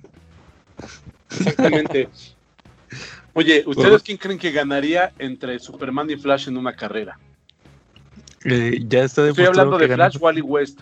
Wally West, universo antes de los 52. Este, pues se supone que Wally, que cualquier Flash es más rápido que Superman. Pero mucha gente durante mucho tiempo pensaba que Superman era más rápido que Flash. Y fíjate que esa duda estuvo tan fuerte que hasta, Mr. hasta Mr. Mitsplick tuvo esa idea. ¿Sí lo dije bien o a ratito me van a estar ahí troleando? que, este güey ya tampoco sabe decir. ¿No? Bueno, el punto está en que, en que se aparece Mixplick en Metrópolis y pues se le ocurre, pero se le aparece Mixplick y pero se le aparece primero a Flash. Conoce a Flash y pues le pregunta qué es un Flash, qué es un Flash y pues lo pone a correr contra Superman. Hace una carrera. Este, la portada pues está icónica porque es ese duendecito, ese duendecito con su pistola echándolos a correr a los dos. Entonces, pues es una carrera que llama la atención de todo el mundo. Es, un cómic muy divertido porque, pues hasta las televisoras, todo el mundo está al pendiente, todo el mundo deja de hacer lo que está haciendo por seguir la carrera de Superman contra Flash. Las televisoras entrevistan a Luis Lane, entrevistan a la gente cercana a Flash, a Superman, pues para saber quién tiene más posibilidades de ganar, ¿no? La gente que está con del lado de Flash dice, no, pues es que Flash es como un corredor de maratón, Dice, pero a pesar de eso es un humano, él gasta y se deshidrata muy rápido. Flash puede ganarle a Superman si la gente le da comida a lo largo del camino. Porque acuérdate que el Wally West de la post-crisis, sus poderes necesitaban comida. Era un superhéroe que comía como, como pelón de hospicio, ¿no? O sea, tenía que estar come, come, come, come, porque tenía un desgaste tremendo. Por, explicaban que sus poderes le generaban un desgaste tremendo y que tenía que reponerse comiendo. Entonces, pues, sí vemos a la gente cómo le, le prepara filas de comida para que pueda seguir corriendo, ¿no? Este, está, está muy divertido. Por ahí de repente siembran la historia, siembran la semilla para otra futura historia también de la que quiero hablar, muy buena, porque está Alex Luthor ajeno a la carrera, él no él no está, él no está en esas, en esas cosas. Él está pues pensando en otro tipo de situaciones más importantes y se le aparece el duende y pues el, el, ¿cómo se llama? El ex Luthor ya conocía al duendecito, me, me explica, porque cuando Superman estuvo exiliado en el espacio, en esa línea, en esos cómics, este, el ex Luthor lo tuvo que enfrentar y lo engañó, le enseñó a mentir, para que, le enseñó a mentir precisamente para que, para que pudiera ganarle. O sea, lo engañó, le mintió. este, el duende no sabía mentir. Y ojo, porque esto es un guiño de cómo se resuelve la historia. Porque el Misplick dijo que si ganaba. Que si ganaba Super. Que si ganaba Flash. Eh, había dicho una mentira. Que si ganaba. Creo que si ganaba Superman. Iba a dejar. Si ganaba Flash. Y si ganaba Superman iba a dejar. No se iba a ir. Y si ganaba Flash se iba a ir. ¿Sale? Entonces era la motivación que tenía Flash para correr. Pero Superman por ahí creo que le tenía otra trampa y por eso lo estaba obligando a correr. Entonces el duende le regala una, una kriptonita, pero es de color carmesí la que le regala. Y pues el ex Luthor se la avienta y dice, no mames, esta madre no sirve, la que sirve es la verde, güey. No me estás quitando mi tiempo. Creo que tú, tú recuerdas esa historia, ¿no, Calaca? No, apenas, fíjate que no. Apenas quién la dibuja. Este, pues Jerry Orwell, Dan Jurgens, este, esta fue, fue dibujada por Dan Jurgens, porque fue dentro del cómic de Superman. No, es esa, no, me acuerdo. No es la que es la, crisis de Kryptonita Carmesí. Esa es después de esta, después de esta carrera. Este, resulta que al final en la carrera, pues termina ganando Flash por un pelo de mosca. Y pues resulta que, pues, pensaron que pues ahora sí iban a molar y se iba a quedar el duende ahí pero no, resulta que el duende cuando hizo el trato lo dijo al revés, o sea, mintió porque el ex Luthor ya le había enseñado a mentir, pero como las cosas salieron al revés de lo que él quería, pues se tuvo que ir, pero dejó la kriptonita. Esa kriptonita después cae de nuevo en manos del ex Luthor y es una kriptonita que hace que pierda totalmente sus poderes, Superman. Eso ya viene en la historia que les narraré después de que alguno de ustedes cuente una historia, o me sigo de largo, como ustedes quieran. Pues yo creo que sí, síguele. Ok, bueno, esta se llama La crisis de la kriptonita carmesí. En esa, en esa historia, en el primer número, vemos como el ex Luthor, con esa kriptonita en su poder, le pone una madrina bien rica a Clark Kent y hace que lo avienten del, edificio, del ex Corp. Don Superman queda extrañado de que el ex Luthor le haya puesto esa paliza. Pero también se da cuenta que ya no tiene poderes, que como tú dijiste, o sea, ya todo hasta se puede cortar con un papel, ya hasta el aire le hace daño. Y pues aparecen de repente sus enemigos, por ejemplo, Mamut aparece por ahí y Superman tiene que enfrentarlo solamente con unas cuerdas ahí para hacerle que vuela y finalmente lo, derrota con mecates y con un pico, pero lo derrota. A mí lo que se me hace muy interesante de esa saga es que Superman hasta cierto punto es alguien divino, pero en esa historia se maneja que no que la gente ha oído hablar de Superman, pero no lo, no lo ha visto totalmente, o sea, no está totalmente consciente de la extensión de sus habilidades. Entonces, pues hay quien piensa que se que está correcto que Superman ande con la soga y qué es lo que él hace realmente. Hay otro número donde el profesor Hamilton de los laboratorios Star le fabrica una armadura en esa pues la portada aparece con su armadura de Superman y dice literalmente el hombre de acero. Y hay gente que le parece que eso es lo más normal para Superman, andar con armadura. Esa es la parte que me interesó mucho de esa historia. Que como de repente en esa época era un poquito más simple la trama y como a la gente no le, no, no le da mucha importancia a que Superman de repente huele, a que de repente ande con armadura, que de repente ande con, con un mecate eso se me hizo pues, harto interesante. ¿Cómo ven? Órale. Sí, sí, yo nunca la he leído, nada más sé que ahí es donde salió esa parte de la kriptonita carmesí. Entonces, este, igual a ver si lo reviso. Sí, revisa una vez Buena, para leerla. Igual esa de la carrera contra Flash. Muy bien, Charlie. Pues yo también, yo también traigo otra de Superman, pero pues como no son las mejores historias de Superman, mejor, según mis huevos, voy a cambiarla. Deberías de cambiarle, ¿verdad? La voy a dejar para la otra semana. Igual que como le hicimos con Marvel, que sean dos episodios. Bueno, yo traigo el Batman Long Halloween. Ah, órale. Ese sí se me hace una de las mejores historias de Batman. ¿De qué va? ¿De qué va el Batman Long Halloween? Pues es una historia que, que se aventaron este eh, Tim Sale y Jeff Loeb. Ellos habían hecho eh, en, ese, en, ese entonces habían hecho nada más unos especiales de Halloween de Batman cada año. cada año yo? Sí, yo, lo, yo tengo el TPB. Y también sí está muy chido. Sí, fíjate que igual, ¿sabes que Voy a subir la reseña a, la página para que lo lean.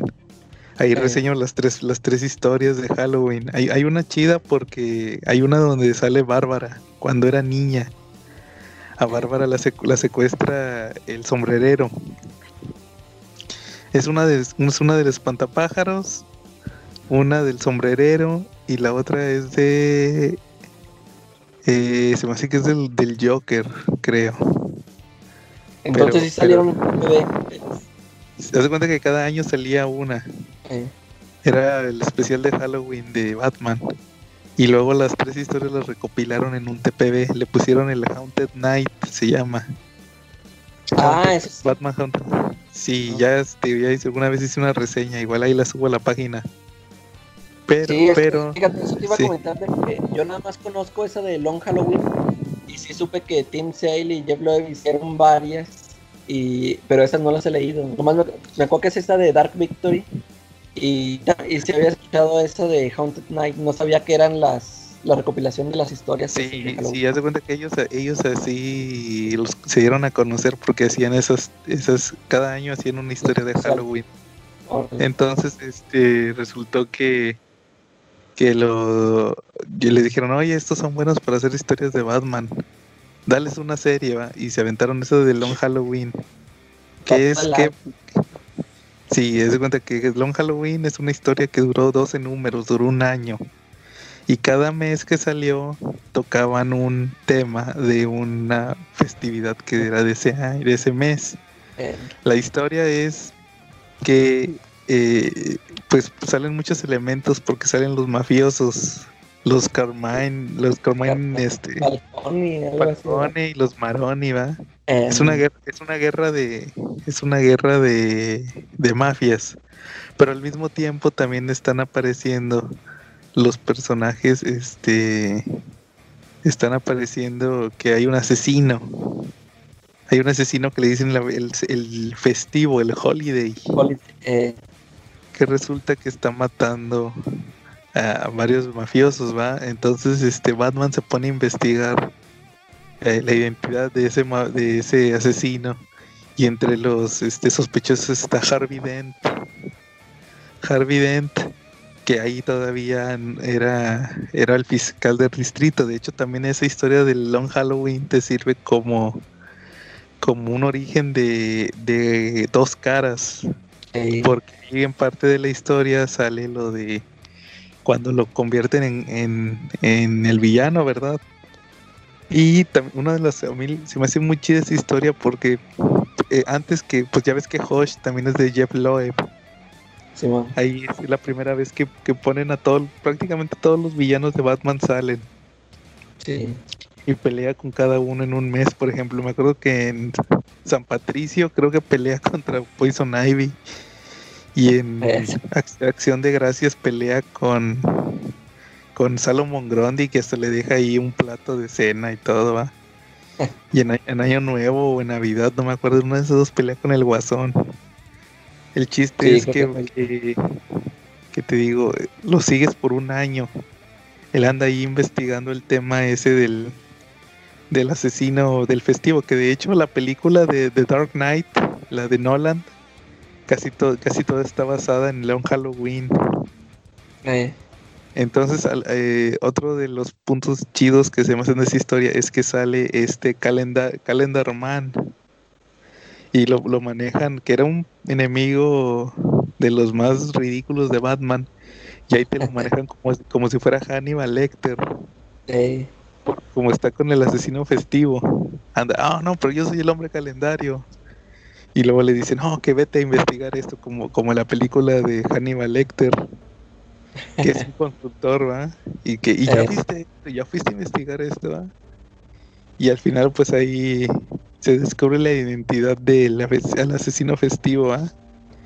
Y salen ahí varias, este, ahí, ahí está muy chida porque ahí tiene varios twists la historia en cuanto, en cuanto a la identidad del asesino festivo.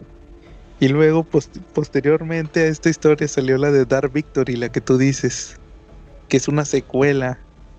Pero también, esa te sirve también como origen de Robin. ¿De Robin? De, Robin. Y también salió otra que hicieron, una de Catwoman. Porque Catwoman... ¿Cómo? Con Team Sale, ellos mismos. Sí, ellos mismos hicieron una de Catwoman. Porque ahí también hay, ahí Catwoman sale varias veces en la de Long Halloween eh. y en la de en Long Halloween y en la de este, en la Dark Victory y pasan mucho que desde, desde año uno que Catwoman traía unas broncas con Falcone, no me acuerdo si era Falcone o Maroni, uno de esos dos mafiosos. Sí.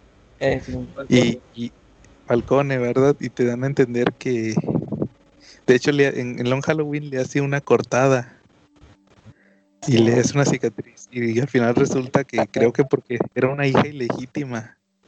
Selina era una hija ilegítima de él.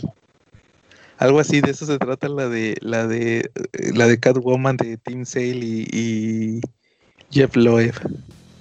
Oye, de Long Halloween, eso que iban a, la iban a publicar, ¿verdad? Antes del COVID, ahorita. Eh, sí, la casaron la publicaron hace unos años en un omnibus. Exacto. Yo lo tengo. Igual voy a hacer un video a ver si lo hago esta semana del omnibus de Long Halloween. Y, y pues se quedó ahorita que le iban a volver a publicar en Black Label. Exacto. ¿Pasta dura, no sabes? ¿O normal? Eh, no, desconozco. No supe. Yo, digo que a lo mejor se lo avientan en pasta dura, ¿no? Porque pues, ya lo sacaron en, normal. sí, sí, creo que sí. O en el de clásicos modernos, como el, el Batman Black Mirror. Que ya, que ya me lo termino, ya la próxima semana lo reseño. Muy bien. Bueno, pues última ronda por esta semana. ¿Cuál, cuál, cuál quieren acabar?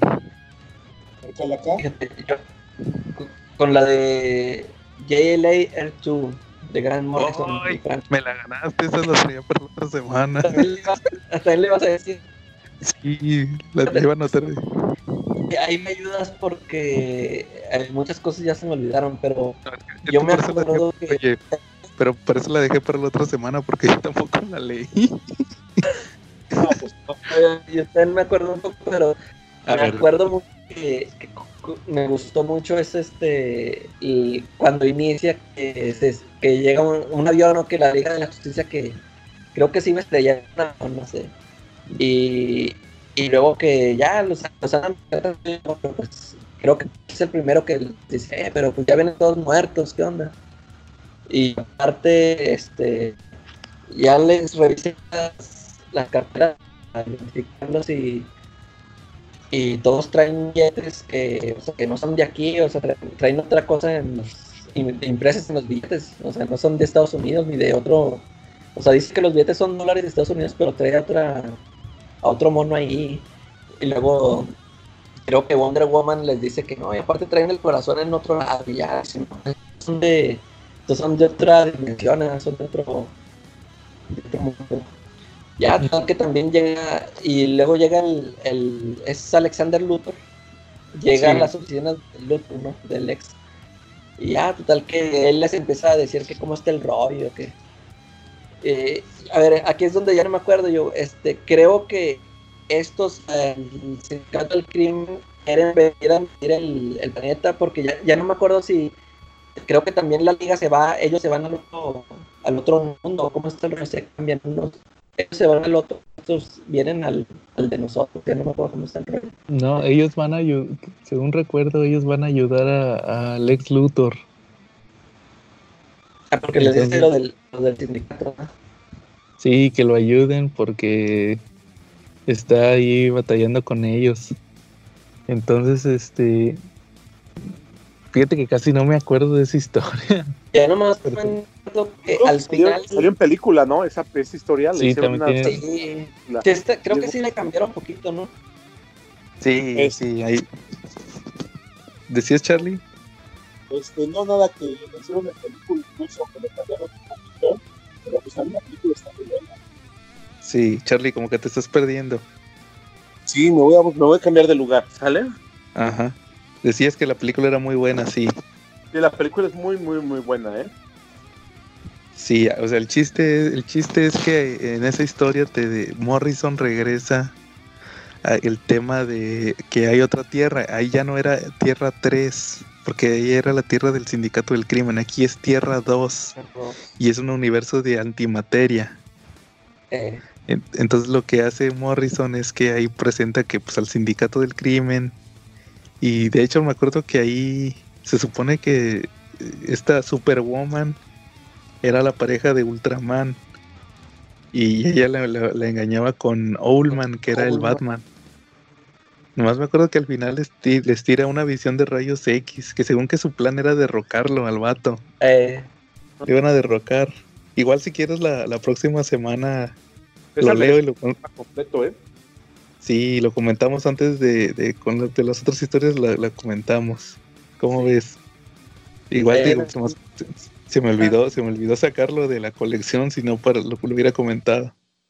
Yo también lo tengo, pero no lo he leído, lo no lo he releído, lo leí hace años cuando lo publicaron. Sí, yo también. Sí, pero que esté fresco, no.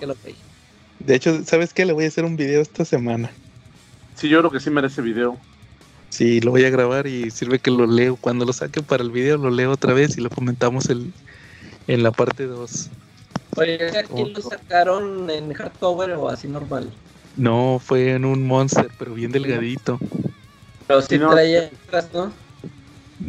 creo que nada más es este ilustraciones. Como es Quitely, es Quitely, ¿verdad? sí, los sketches cuando hacía sus caras este de calamardo guapo. Sí, eso te iba a comentar que aquí Whitley como, como que fueron sus primeros cómics superhéroes que se aventó porque hasta la Mujer Maravilla se las hace así de parece vato. ¿verdad? Sí, hace unas caras bien raras. Sí. Sí, sí. ahorita, ya me gusta más cómo le hace a las mujeres, porque te digo, ahí, el, este, cuando me, sí me acuerdo haber visto a esa Mujer Maravilla que decía, ¿qué onda? No, no se ve atractiva. Sí, sí, cuando Quintel y digo, ahorita con Jupiter's Legacy y todos esos que ya le, le metí un detalle bien impresionante. Y antes no, antes ahí le salían sus caras así medio raras, ¿verdad? Pero como dices, pues que no estaba familiarizado, yo creo. Eh. Frank Whiteley. Muy bien. Charlie. Tengo otra historia, pero yo creo que la dejamos para la otra semana, ¿les parece? No, este, muy bien. Sí, también voy con algo, pero también voy de Superman. ¿Sabes qué es lo que pasa? Que de repente uno, uno, yo empecé a leer cómics cuando estaba muy chavo, cuando tenía, no sé qué te gusta, 11 años, 10 años. Entonces, de repente, mucho de lo que les platico de esa época del Hombre Araña presenta de Vid son cosas que cuando estás muy chico te impresionan mucho más. Ya conforme te vas siendo más viejo y ya leíste mucho más, ya has vivido mucho más, ya es más difícil que algo te impresione. Entonces, por eso muchas de las historias que estoy diciendo son de los noventas, porque es de cuando todavía te impresionaban las cosas, ¿no? Claro. Sí, igual también este, creo que quedó claro que no todo es Batman. Pues no, sí, de hecho, casi nomás, porque mencioné el Long Halloween. y eso porque iba a mencionar otra de Superman. Pero este, igual para los que dicen que no, que DC todo es Batman, no, tiene muchos cómics buenos. Y bueno, yo voy a acabar con el Judas Contract de los Teen ah. Titans. Ah, por eso por eso dije que iba a mencionar otra vez a Deathstroke. Eh. El Judas Contra, que es el Teen Titans 42, 43, 44 y el anual número 3. ¿De qué se trata? Sí, ¿de qué se trata el Judas Contra? Pues haz de cuenta que es la historia de del enfrentamiento, entre comillas, más importante entre Death, Deathstroke y los Teen Titans. ¿Qué pasa? Pues haz de cuenta que desde el, desde el número 2 de los New Teen Titans, resulta que a Deathstroke lo contrata Hive, la colmena, para que derrote y secuestre a los Teen Titans, pero Deathstroke se niega. ¿Qué pasa? Que cuando este Deathstroke va al cuartel de Hive eh, y les dice que no, lo escanean, le hacen un escaneo con unas máquinas sin que él se dé cuenta y le hablan al hijo de Deathstroke que se llama Grant. Y resulta que eh, por, cosas de... En el número uno, este Grant, eh, este Starfire le cayó en su apartamento peleándose con unos extraterrestres. Y eh, Grant se enojó mucho y se peleó con la novia. Entonces también iba a golpear a la novia, nada más que este Starfire y Donna Troy lo paran de que le pegue. Entonces la novia se harta y lo corre y este vato les agarra coraje a los Teen Titans. Entonces los de Hype sabían que, que este Grant le tenía, tenía coraje con los Teen Titans y le dicen, oye, ¿cómo ves? Este, te ofrecemos estas habilidades para que mates a los Teen Titans. Entonces eh, lo que hacen es que le dan los poderes de Deathstroke copiados. Pero eran, eran como los de... ¿Se acuerdan de estos personajes de los de Tom King? este, este, ¿cómo se llama? Gotham Girl y Gotham. Eh, que, cada vez que los usaba, se les acababa la vida. Entonces este vato va a, retarlos y se le aparece Deathstroke. Y le dice, oh, que Deathstroke, tú eres mi ídolo y no sé qué, va. Y le dice, no, chamaco, no seas pendejo, que te vas a morir porque esos poderes consumen tu vida. Y este no le hace caso y pelea con los Teen Titans, se hace llamar Ravanger que es un nombre que usan mucho personajes relacionados con Deathstroke más adelante, Ravanger. Entonces resulta que pelea. ¿Cómo, Charlie? Robin de Batman? Eh, más o menos. Ahí tiene. Muchos entonces resulta que Grant pelea con los Teen Titans, pero luego se muere y se lo lleva Deathstroke. Y ahí la gran revelación de ese número 2 es que resultó que Deathstroke era el papá de Grant, era Slade Wilson. en ese momento no te habían dicho. Entonces, pues de ahí nos brincamos al Judas Contract, que es el número 42, que es cuando ahora sí que, que Deathstroke ejecuta su plan final, porque al final dice, ¿sabes qué? Mi hijo aceptó el contrato, pues yo lo voy a terminar. Y aparte, pues les tengo coraje a los Teen Titans porque mataron a mi hijo por su culpa. Entonces, ya había tenido varios enfrentamientos con ellos y aparte infiltró a Terra. Terra es una chavita que es hermana de Geoforce. Tiene poderes de manipular la tierra. Ah, Entonces ella se mete a los Teen Titans. Y de hecho, fíjate, Mark Wallman platica que, que cuando creó a Terra era como una parodia de Kitty Pride. Porque en los X-Men, que, era el cómic más popular de Marvel, tenían a Kitty Pride, que era la chavita, ¿va? pues todos eran adultos y era, ya era la chavita. Eh. Y acá en los Teen Titans, que era el más popular de DC, mete a Terra, que era la más chavita. Y hasta los trajes se parecen. Tú te fijas los trajes que trae Kitty Pride y el traje de Terra y se parecen. Entonces, pues que era una chavita, pero luego dice Kitty, que dice dice Mark Wallman que él se quería burlar de Kitty Pride. Y pues la gran revelación es que Kitty, que, perdón, la gran revelación es que Terra es una infiltrada que está por, que está metida en los Teen Titans por Deathstroke. Y ahí sí está medio controversial porque es una chavita como de 13 años y te pasan que es la amante de Deathstroke, que es un señor como de 45, 50 años. Eh. y fíjate que, que, hasta eso la dibujan medio fea, la dibujan, parece Box Bunny. Tiene unos dientotes. Y anda con unos vestidos y toda maquillada, parece una chavita de 13 años. Entonces, pues se cuenta que, que Deathstroke la infiltró. Y resulta que eh, están en, el primer capítulo del Judas Contract. Resulta que están entrenando, ¿va?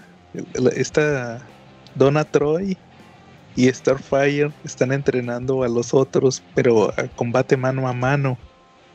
Y resulta que este Beast Boy, este, el chico bestia, le toca entrenar contra Terra, pero el vato es bien encajoso, va, y nomás la está acosando porque quiere andar con ella. Y pelean y el vato se transforma en una serpiente y la envuelve. Y luego no me acuerdo en qué animal se, transforma y le empieza a lamber. A lamer y la a besarla y ella se enoja bastante y invoca sus poderes de tierra y lo lastima. Y ahí es cuando ya te demuestran que que ella está infiltrada, ¿va? pero ellos no saben. Y luego resulta ya la segunda parte del Judas Contra, que es cuando Deathstroke ataca. Al, primero que te pasa en que ataca es a Robin, a Dick, pero él ya no era Robin. Ya se había salido de los Teen Titans porque ya había dejado de ser Robin. Porque él quería ya no estar relacionado con Batman. Entonces resulta que ataca y él es el único que se alcanza a escapar. Y luego ahí te muestran que este, cómo atrapó a los demás. A Donna Troy, como ella era fotógrafa, le puso un químico en el líquido para revelar fotos. Y pues ahí la, derrotó. Igual a Cyborg le hizo un cortocircuito en una silla que él tenía.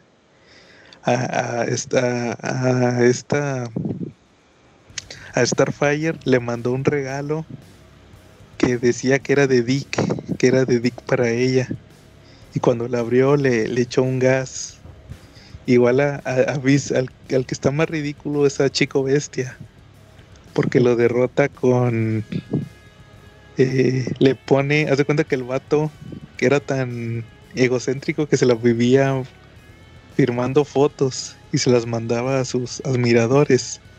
Y le puso un químico, le puso un somnífero eh, en los sobres. Ya ves que el es el, un sobre eh. para, para, le echó un químico, entonces cuando lo lamió, se, se lo, lo, durmió con ese químico que tenía el sobre. Y al eh, entonces ya llega de este Dick Grayson a la Torre de los Titanes y la ve toda golpeada, va a la torre con, con daño y ve que hay piedras. Y dice, ay, atacaron a Terra y a Raven. Porque eran las únicas dos que estaban en la, en la torre y luego ahí sí le aparece una señora que era la ex esposa de, de Deathstroke. Y ahí te cuentan el origen de Deathstroke. Ahí te dicen que como él fue toda su vida fue soldado pero una vez lo, metieron a un experimento de una, de una vacuna. Y resultó que le dio habilidades le dio eh, eh, control sobre el 90% de su cerebro en vez del 10% de la gente normal. Eh. Entonces, haz de cuenta que te explican que el vato se volvió Deathstroke, pero que una vez los atacaron y le secuestraron a su hijo, al que te platiqué, no, al otro. Y resulta que su otro hijo le cortaron su, su garganta. Cuando lo rescató le alcanzaron a cortar la garganta y se quedó sin voz. Pero ese chavito nació después de que Deathstroke tenía los poderes, entonces él heredó poderes. El hijo grande, el que se murió, este Ravanger Grant, él nació antes de que le dieran los poderes. Y el otro chavito nació ya cuando tenía los poderes. Ese se volvió Jericho, que es otro de los Teen Titans. Entonces, pues se hace cuenta que Dick le dice a la señora esta, no, pues este, mi hijo te va a ayudar. Y ahí Dick, ajá. ¿Qué pasó, Charlie? ¿No te oyes? ¿Y Jericho qué poderes tiene? Yo se lo ubico, que es un güerito. Que con un uniforme blanco y que trae este detalles azules en su ropa. Es una ropa así como medio renacentista de repente. O por lo menos así lo, lo, tenían. Pero él qué poderes tiene. ¿Tú sabes qué poderes, tiene? Sí, sus poderes es que posee, posee a la gente, puede poseerla. Ok. Es, según yo, esa es la habilidad que él tiene. Él, se mete como un fantasma dentro de las personas y las puede controlar. Entonces este, este Dick dice, no, pues ya tengo que rescatar a mis compañeros. Y ahí es cuando saca su traje de Nightwing por primera vez. Que de hecho dice, él dice que este, este traje está basado en Batman en Superman y en mis papás, porque es el mismo traje que usaban los, los Grayson voladores cuando eran trapecistas. Entonces, este, ahí en la continuidad pre-crisis, Nightwing era el nombre de un superhéroe kryptoniano, de una leyenda. Y pues el traje pues es el de Batman, va a traer Batman, Superman y los papás. Y ya le dice la, la señora, no, pues te va a ayudar mi hijo Jericho. Y ya van a pelear con, con Deathstroke, que tenía los Teen Titans capturados con, con Hype. Y al final, pues ahí resulta que Terra, pues ahí ya les revelaba a los compañeros que, ¿qué creen? Que yo los, yo los este, traicioné.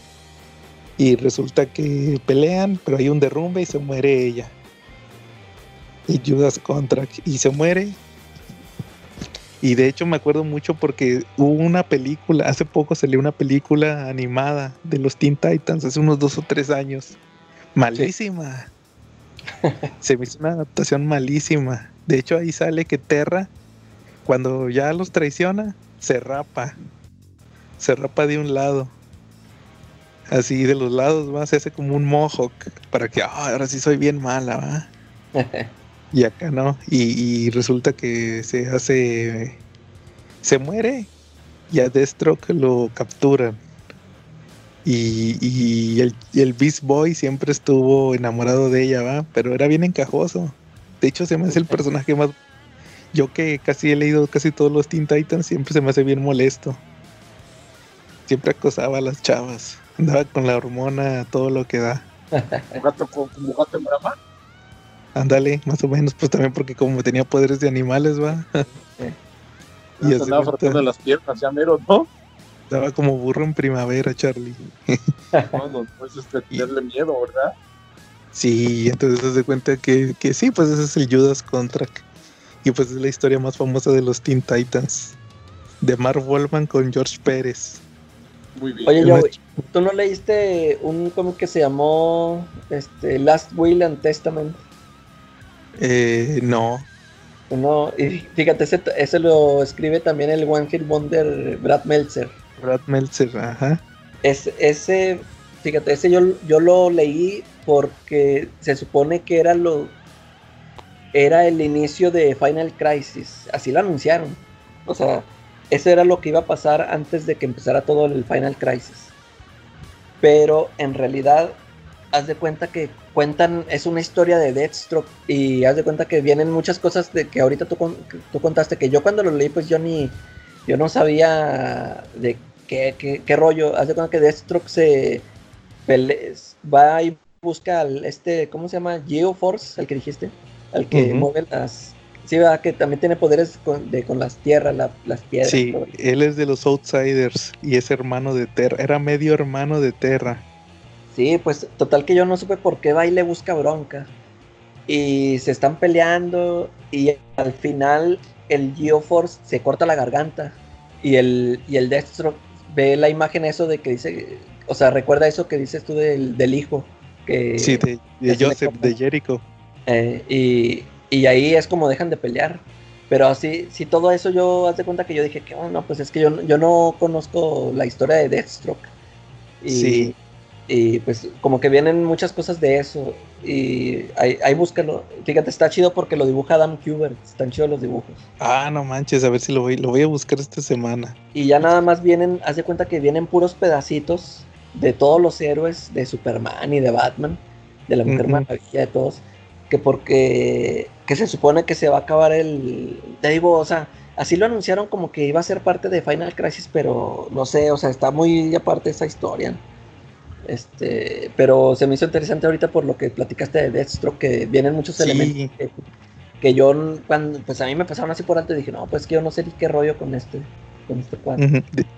de, hecho, te digo, en ese, en esa historia del Judas Contract, en dos números se ponen a pasarte todo el origen. Eh. porque él no tenía origen. De hecho, te digo, primero en un número empieza la esposa a platicar cómo lo conoció, que porque el chavito se metió de, el Deathstroke se metió de 16 años al ejército y que entrenó, eh, eh, le hizo como Riz, ¿te acuerdas que Riz ah. este se mete se mete ilegalmente al ejército? Eh. Y que era bien chingón, ¿te acuerdas? Así ya se cuenta. Y, lo entrenó y que ella era hija, ella era hija de un general. Y pues que de hecho, la, de hecho la esposa era, de, cuando empezaron era de mayor rango y pelearon y que, una vez peleando la, en una en un ejercicio de combate va. Como el que fue igual como el que fue Riz te acuerdas que hicieron juegos de guerra sí. Que, en, combate mano a mano la esposa le ganó. Y todos le, todos le tiraban de que no manches te ganó una vieja y ya se cuenta que que se enamoraron va. Eso te pasa en un capítulo y luego este Deathstroke tiene, no sé si ustedes sepan, Deathstroke tiene su Alfred. Tiene un ah. Alfred. Se llama Wintergreen. Y ahí te explican que, él era como Alfred. era una, pero él sí era amigo de él, era un soldado que había salvado. Era un amigo, pero él era de, él era de soldado de Inglaterra, como Alfred. y, y, ese es en un capítulo, en uno. Y en el otro número ya te ponen todo el asunto de Deathstroke, que porque se metió un experimento y luego este le, dieron sus poderes y luego resulta que, se, dieron cuenta que había un mercenario que se llamaba Deathstroke. Y cuando, pero pues te digo, pasó eso de que los villanos, los, los, este, es como a Deadpool, ¿te acuerdas de Deadpool 2? Que porque ah, Deadpool, como Deadpool no, no mató al, al, que lo habían contratado, le mató a, la, a Vanessa, a la novia. Así ya se cuenta que por eso, por eso le pasó lo del hijo. Y luego ella le dice que, le dice que no, pues yo soy Destro, va, y ya lo va y lo rescata. Y la esposa se, la esposa se enoja tanto que le mete un balazo en la, por eso por eso le falta un ojo. Ah, porque fue la esposa, la esposa le dio el balazo, pero sobrevivió por sus poderes. Eh. Entonces hace cuenta que sí, de eso es el Judas Contract. Y ahí te, y de hecho, fíjate, como dato, nada más para terminar, como dato curioso, a Rob Liefeld le tocó hacer el, el le tocó, él tenía la serie de Deathstroke en los nuevos 52. Eh, y cuando hizo el número cero, ¿te acuerdas que salieron los números cero? Eh el vato se calcó, se calcó los dibujos de George Pérez para contar el origen de Destro. sí, me acuerdo que hace unos años fue un, fue un desmadre. ¿Qué, ¿Qué creen? Que Rob Liefeld se, se, calcó los dibujos de George Pérez. Sí, porque él lo escribía, nada más lo escribía pero como era un número especial, ya ves que fueron especiales. Eh, que no, yo lo, voy, yo lo voy a dibujar y nada, que se calcó lo de George Pérez. no sí, y ese, es como dice, a ver si leo ese que dices de Andy Kuber, que ya me llamó la atención. Eh, está chido. Sí, ese, yo creo que es la mejor historia de Deathstroke y la mejor historia de, los Teen Titans, el Judas Contract. Eh, muy bien. Muy bien. Muy bien, entonces pues yo creo que la próxima semana le seguimos. O, claro. Sí. O, después igual, pero que ahora sí no sean de su, ahora sí le seguimos con las de Superman. ¿Y no? Las, mejores historias de Superman según mis huevos. Dale y ahora yo voy a traer de Green Arrow, ¿no? Para la otra semana, para llevarla contra. y ahora sí ya voy a sacar las de Superman. Ándale. Hay una de Green Arrow muy buena, pero la platicamos la otra semana. Ya quedó Charlie, sí, porque vamos a ocupar de otros. No, no, no creo que, llegamos al punto de demostrar que no, DC no solo es Batman. y yo creo que eso está padre para los que nos escuchen, que no nada más estemos hablando de Batman, ¿no? Sí, saludos a Hugo. que todos Marvel y DC. Sí, exacto. Muy bien. Entonces, pues, si no hay más nada que agregar, esta semana estuvimos Joe. Carlos, apenas si llegué, pero sigo vivo. Y la calaca. Y nos vemos en la próxima.